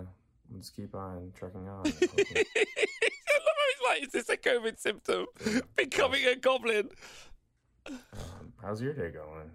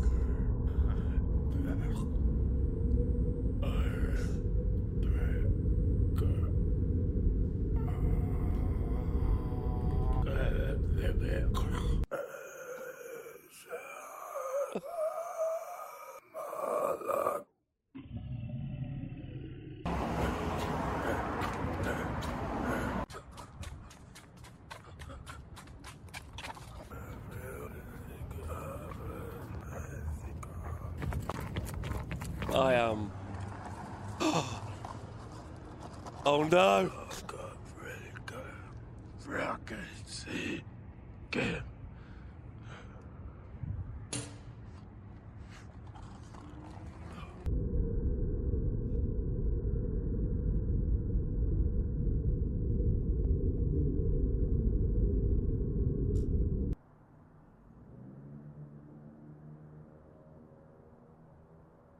Is there an all in the clear? I am. It's very hard to make me say nothing, and I am. Is there a jump scare coming? Uh, hi, my name is Trent. Um, today I am looking for goblins around my neighborhood.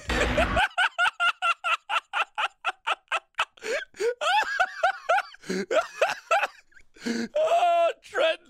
Let's go, Trent! Oh. Ah.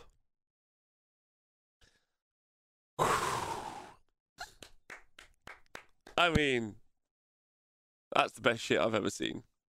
That's I'm sending this to like eight hundred thousand people. Like it, uh, uh, like uh, best video ever. I'm gonna write on that.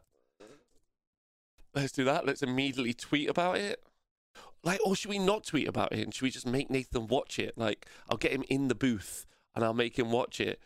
Uh, A plus ending with that cliffhanger. Like, okay, I was skeptical, but now I'm sold. Yeah, shout out to Tyler. Like, this is uh, this is weird on like a thousand levels.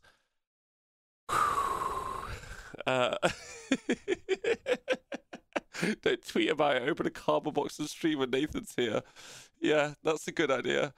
Um, yeah, but I wanted people to watch it because this is good. This is the best stuff I've ever seen. Uh, yeah. All right, I won't. I won't mention it to Nathan. This plus War, this is this Warhammer Plus content going from strength to strength. This should be good Warhammer Plus content. I'd watch that episode two. Yes. Uh, wow. Uh, unbelievable stuff. Uh, to unpack. This is insane. This is insane stuff. Um, I just, uh, this is. I'm just gonna put. This is insane. That's what I'm gonna write as. Uh, like that's the tweet. Um, we all shared something very emotional together. Like people aren't going to understand because other people aren't going to watch through 12 and a half minutes of that. I think ever. Uh, I think I think we've got a unique perspective on creating goblins forever now. Um, you were not here. I know. Now I want to put. Now all I want to do is put. Uh, White Trash Wargamer. What's this you've sent me? I'm not watching this. I'm not watching some weird. Like I'm only watching weird stuff because it's Warhammer related, not whatever this weird fucking. I'm so uncomfortable with what you've sent me. What is that? Stop it. Stop that. I was there. Is this how Nathan has so many spider riders? I kind of want. I kind of want us to start all just randomly sending videos to each other on Twitter, just being like, "Yeah, so uh, I just thought I'd go around and look for some uh, some goblins." I think that's how goblins are found now. I'm never going to explain how has that got five million views. Oh, what the link in the chat? Yeah, yeah. I don't know. It's it's bonkers. Um, uh, link the goblin video. Yeah, uh, have Nathan turn into a spider. It's it's perfect. It's a perfect video. I want it to have more views. It's super weird. Um, like, do we have a Warhammer absurdist now? Is that what we've got in the community? Like, we've got Age of Something who makes like great Warhammer joke stuff, like, but also like valuable content. Like now we've got a Warhammer absurdist. Like Age of Something also made the the painting video. Don't forget, which was also pretty funny. Um, so, uh, wait, or did did he make it? No, yeah, he made it. Yeah. Uh, my content is entirely serious. I apologize. I apologize.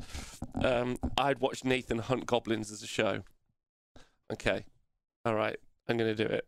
Let's see if he'll do it with us. Let me message him. One second. Uh, Nathan. Uh, hi, yeah, Nathan. Uh, I was wondering if you wanted to go out one evening this week uh, looking for goblins around the city. Please, uh, let me know. So we'll see if he's up for it. And if he's up for it, we will, well, we'll record it. Um, which is all I'm going to say. Uh, he's probably doing it right now. uh, yeah, okay. All right. So that'll be the thing is, is I'll secretly put goblins all around the city. I'll go find a bunch of goblins, put them all around the city, and then he'll be like, "This is weird, right? Uh, can't be weirder than Girls Aloud on Most Haunted. It's true. Um, we have to do it at night though, so I mean, there's something to have. There's something to be said about that. Uh... anyway, uh, that's it for the day. Um, thanks, chat, for a great day it took me to places I wasn't expecting, like always, uh, which is, um, of course, you have to Night Goblins are Nocturnal. Yes, that's true. Uh, this is the shit the thugs don't get. I agree. Uh, can't be that hard to find goblins in the UK. No, that's true. Uh, well done on painting your bases. Oh. Oh no. Okay. Anyway, I'll be back tomorrow at 11 a.m. Uh, with uh with um uh the stats. We're doing the stats tomorrow. Uh, we're doing the stats tomorrow for Age of Sigmar events. Normalcy. Tomorrow we return to normalcy. Tomorrow, none of this, none of this sky fucking STLs or goblin hunts, none of that. Normalcy. Tomorrow, None of this. None of this. It was a terrible idea uh, to do this as a show every day. So, uh, Rob, play us out with the intro. All right, I will. Listen, uh, it's been great seeing you all. I'll see you all tomorrow. Uh, loads of love. And uh, thanks for tuning in. Thanks for the donations to help me get the KO thing. That was very kind. That was very kind. Uh, I'll see you guys tomorrow. Thanks very much, and bye.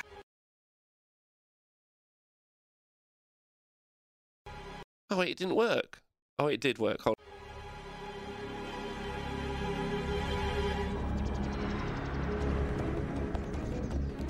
The name's Rob. Honest Wargamer Rob. For two years, I was with Games Workshop. Now, let's just say I've transferred to another show.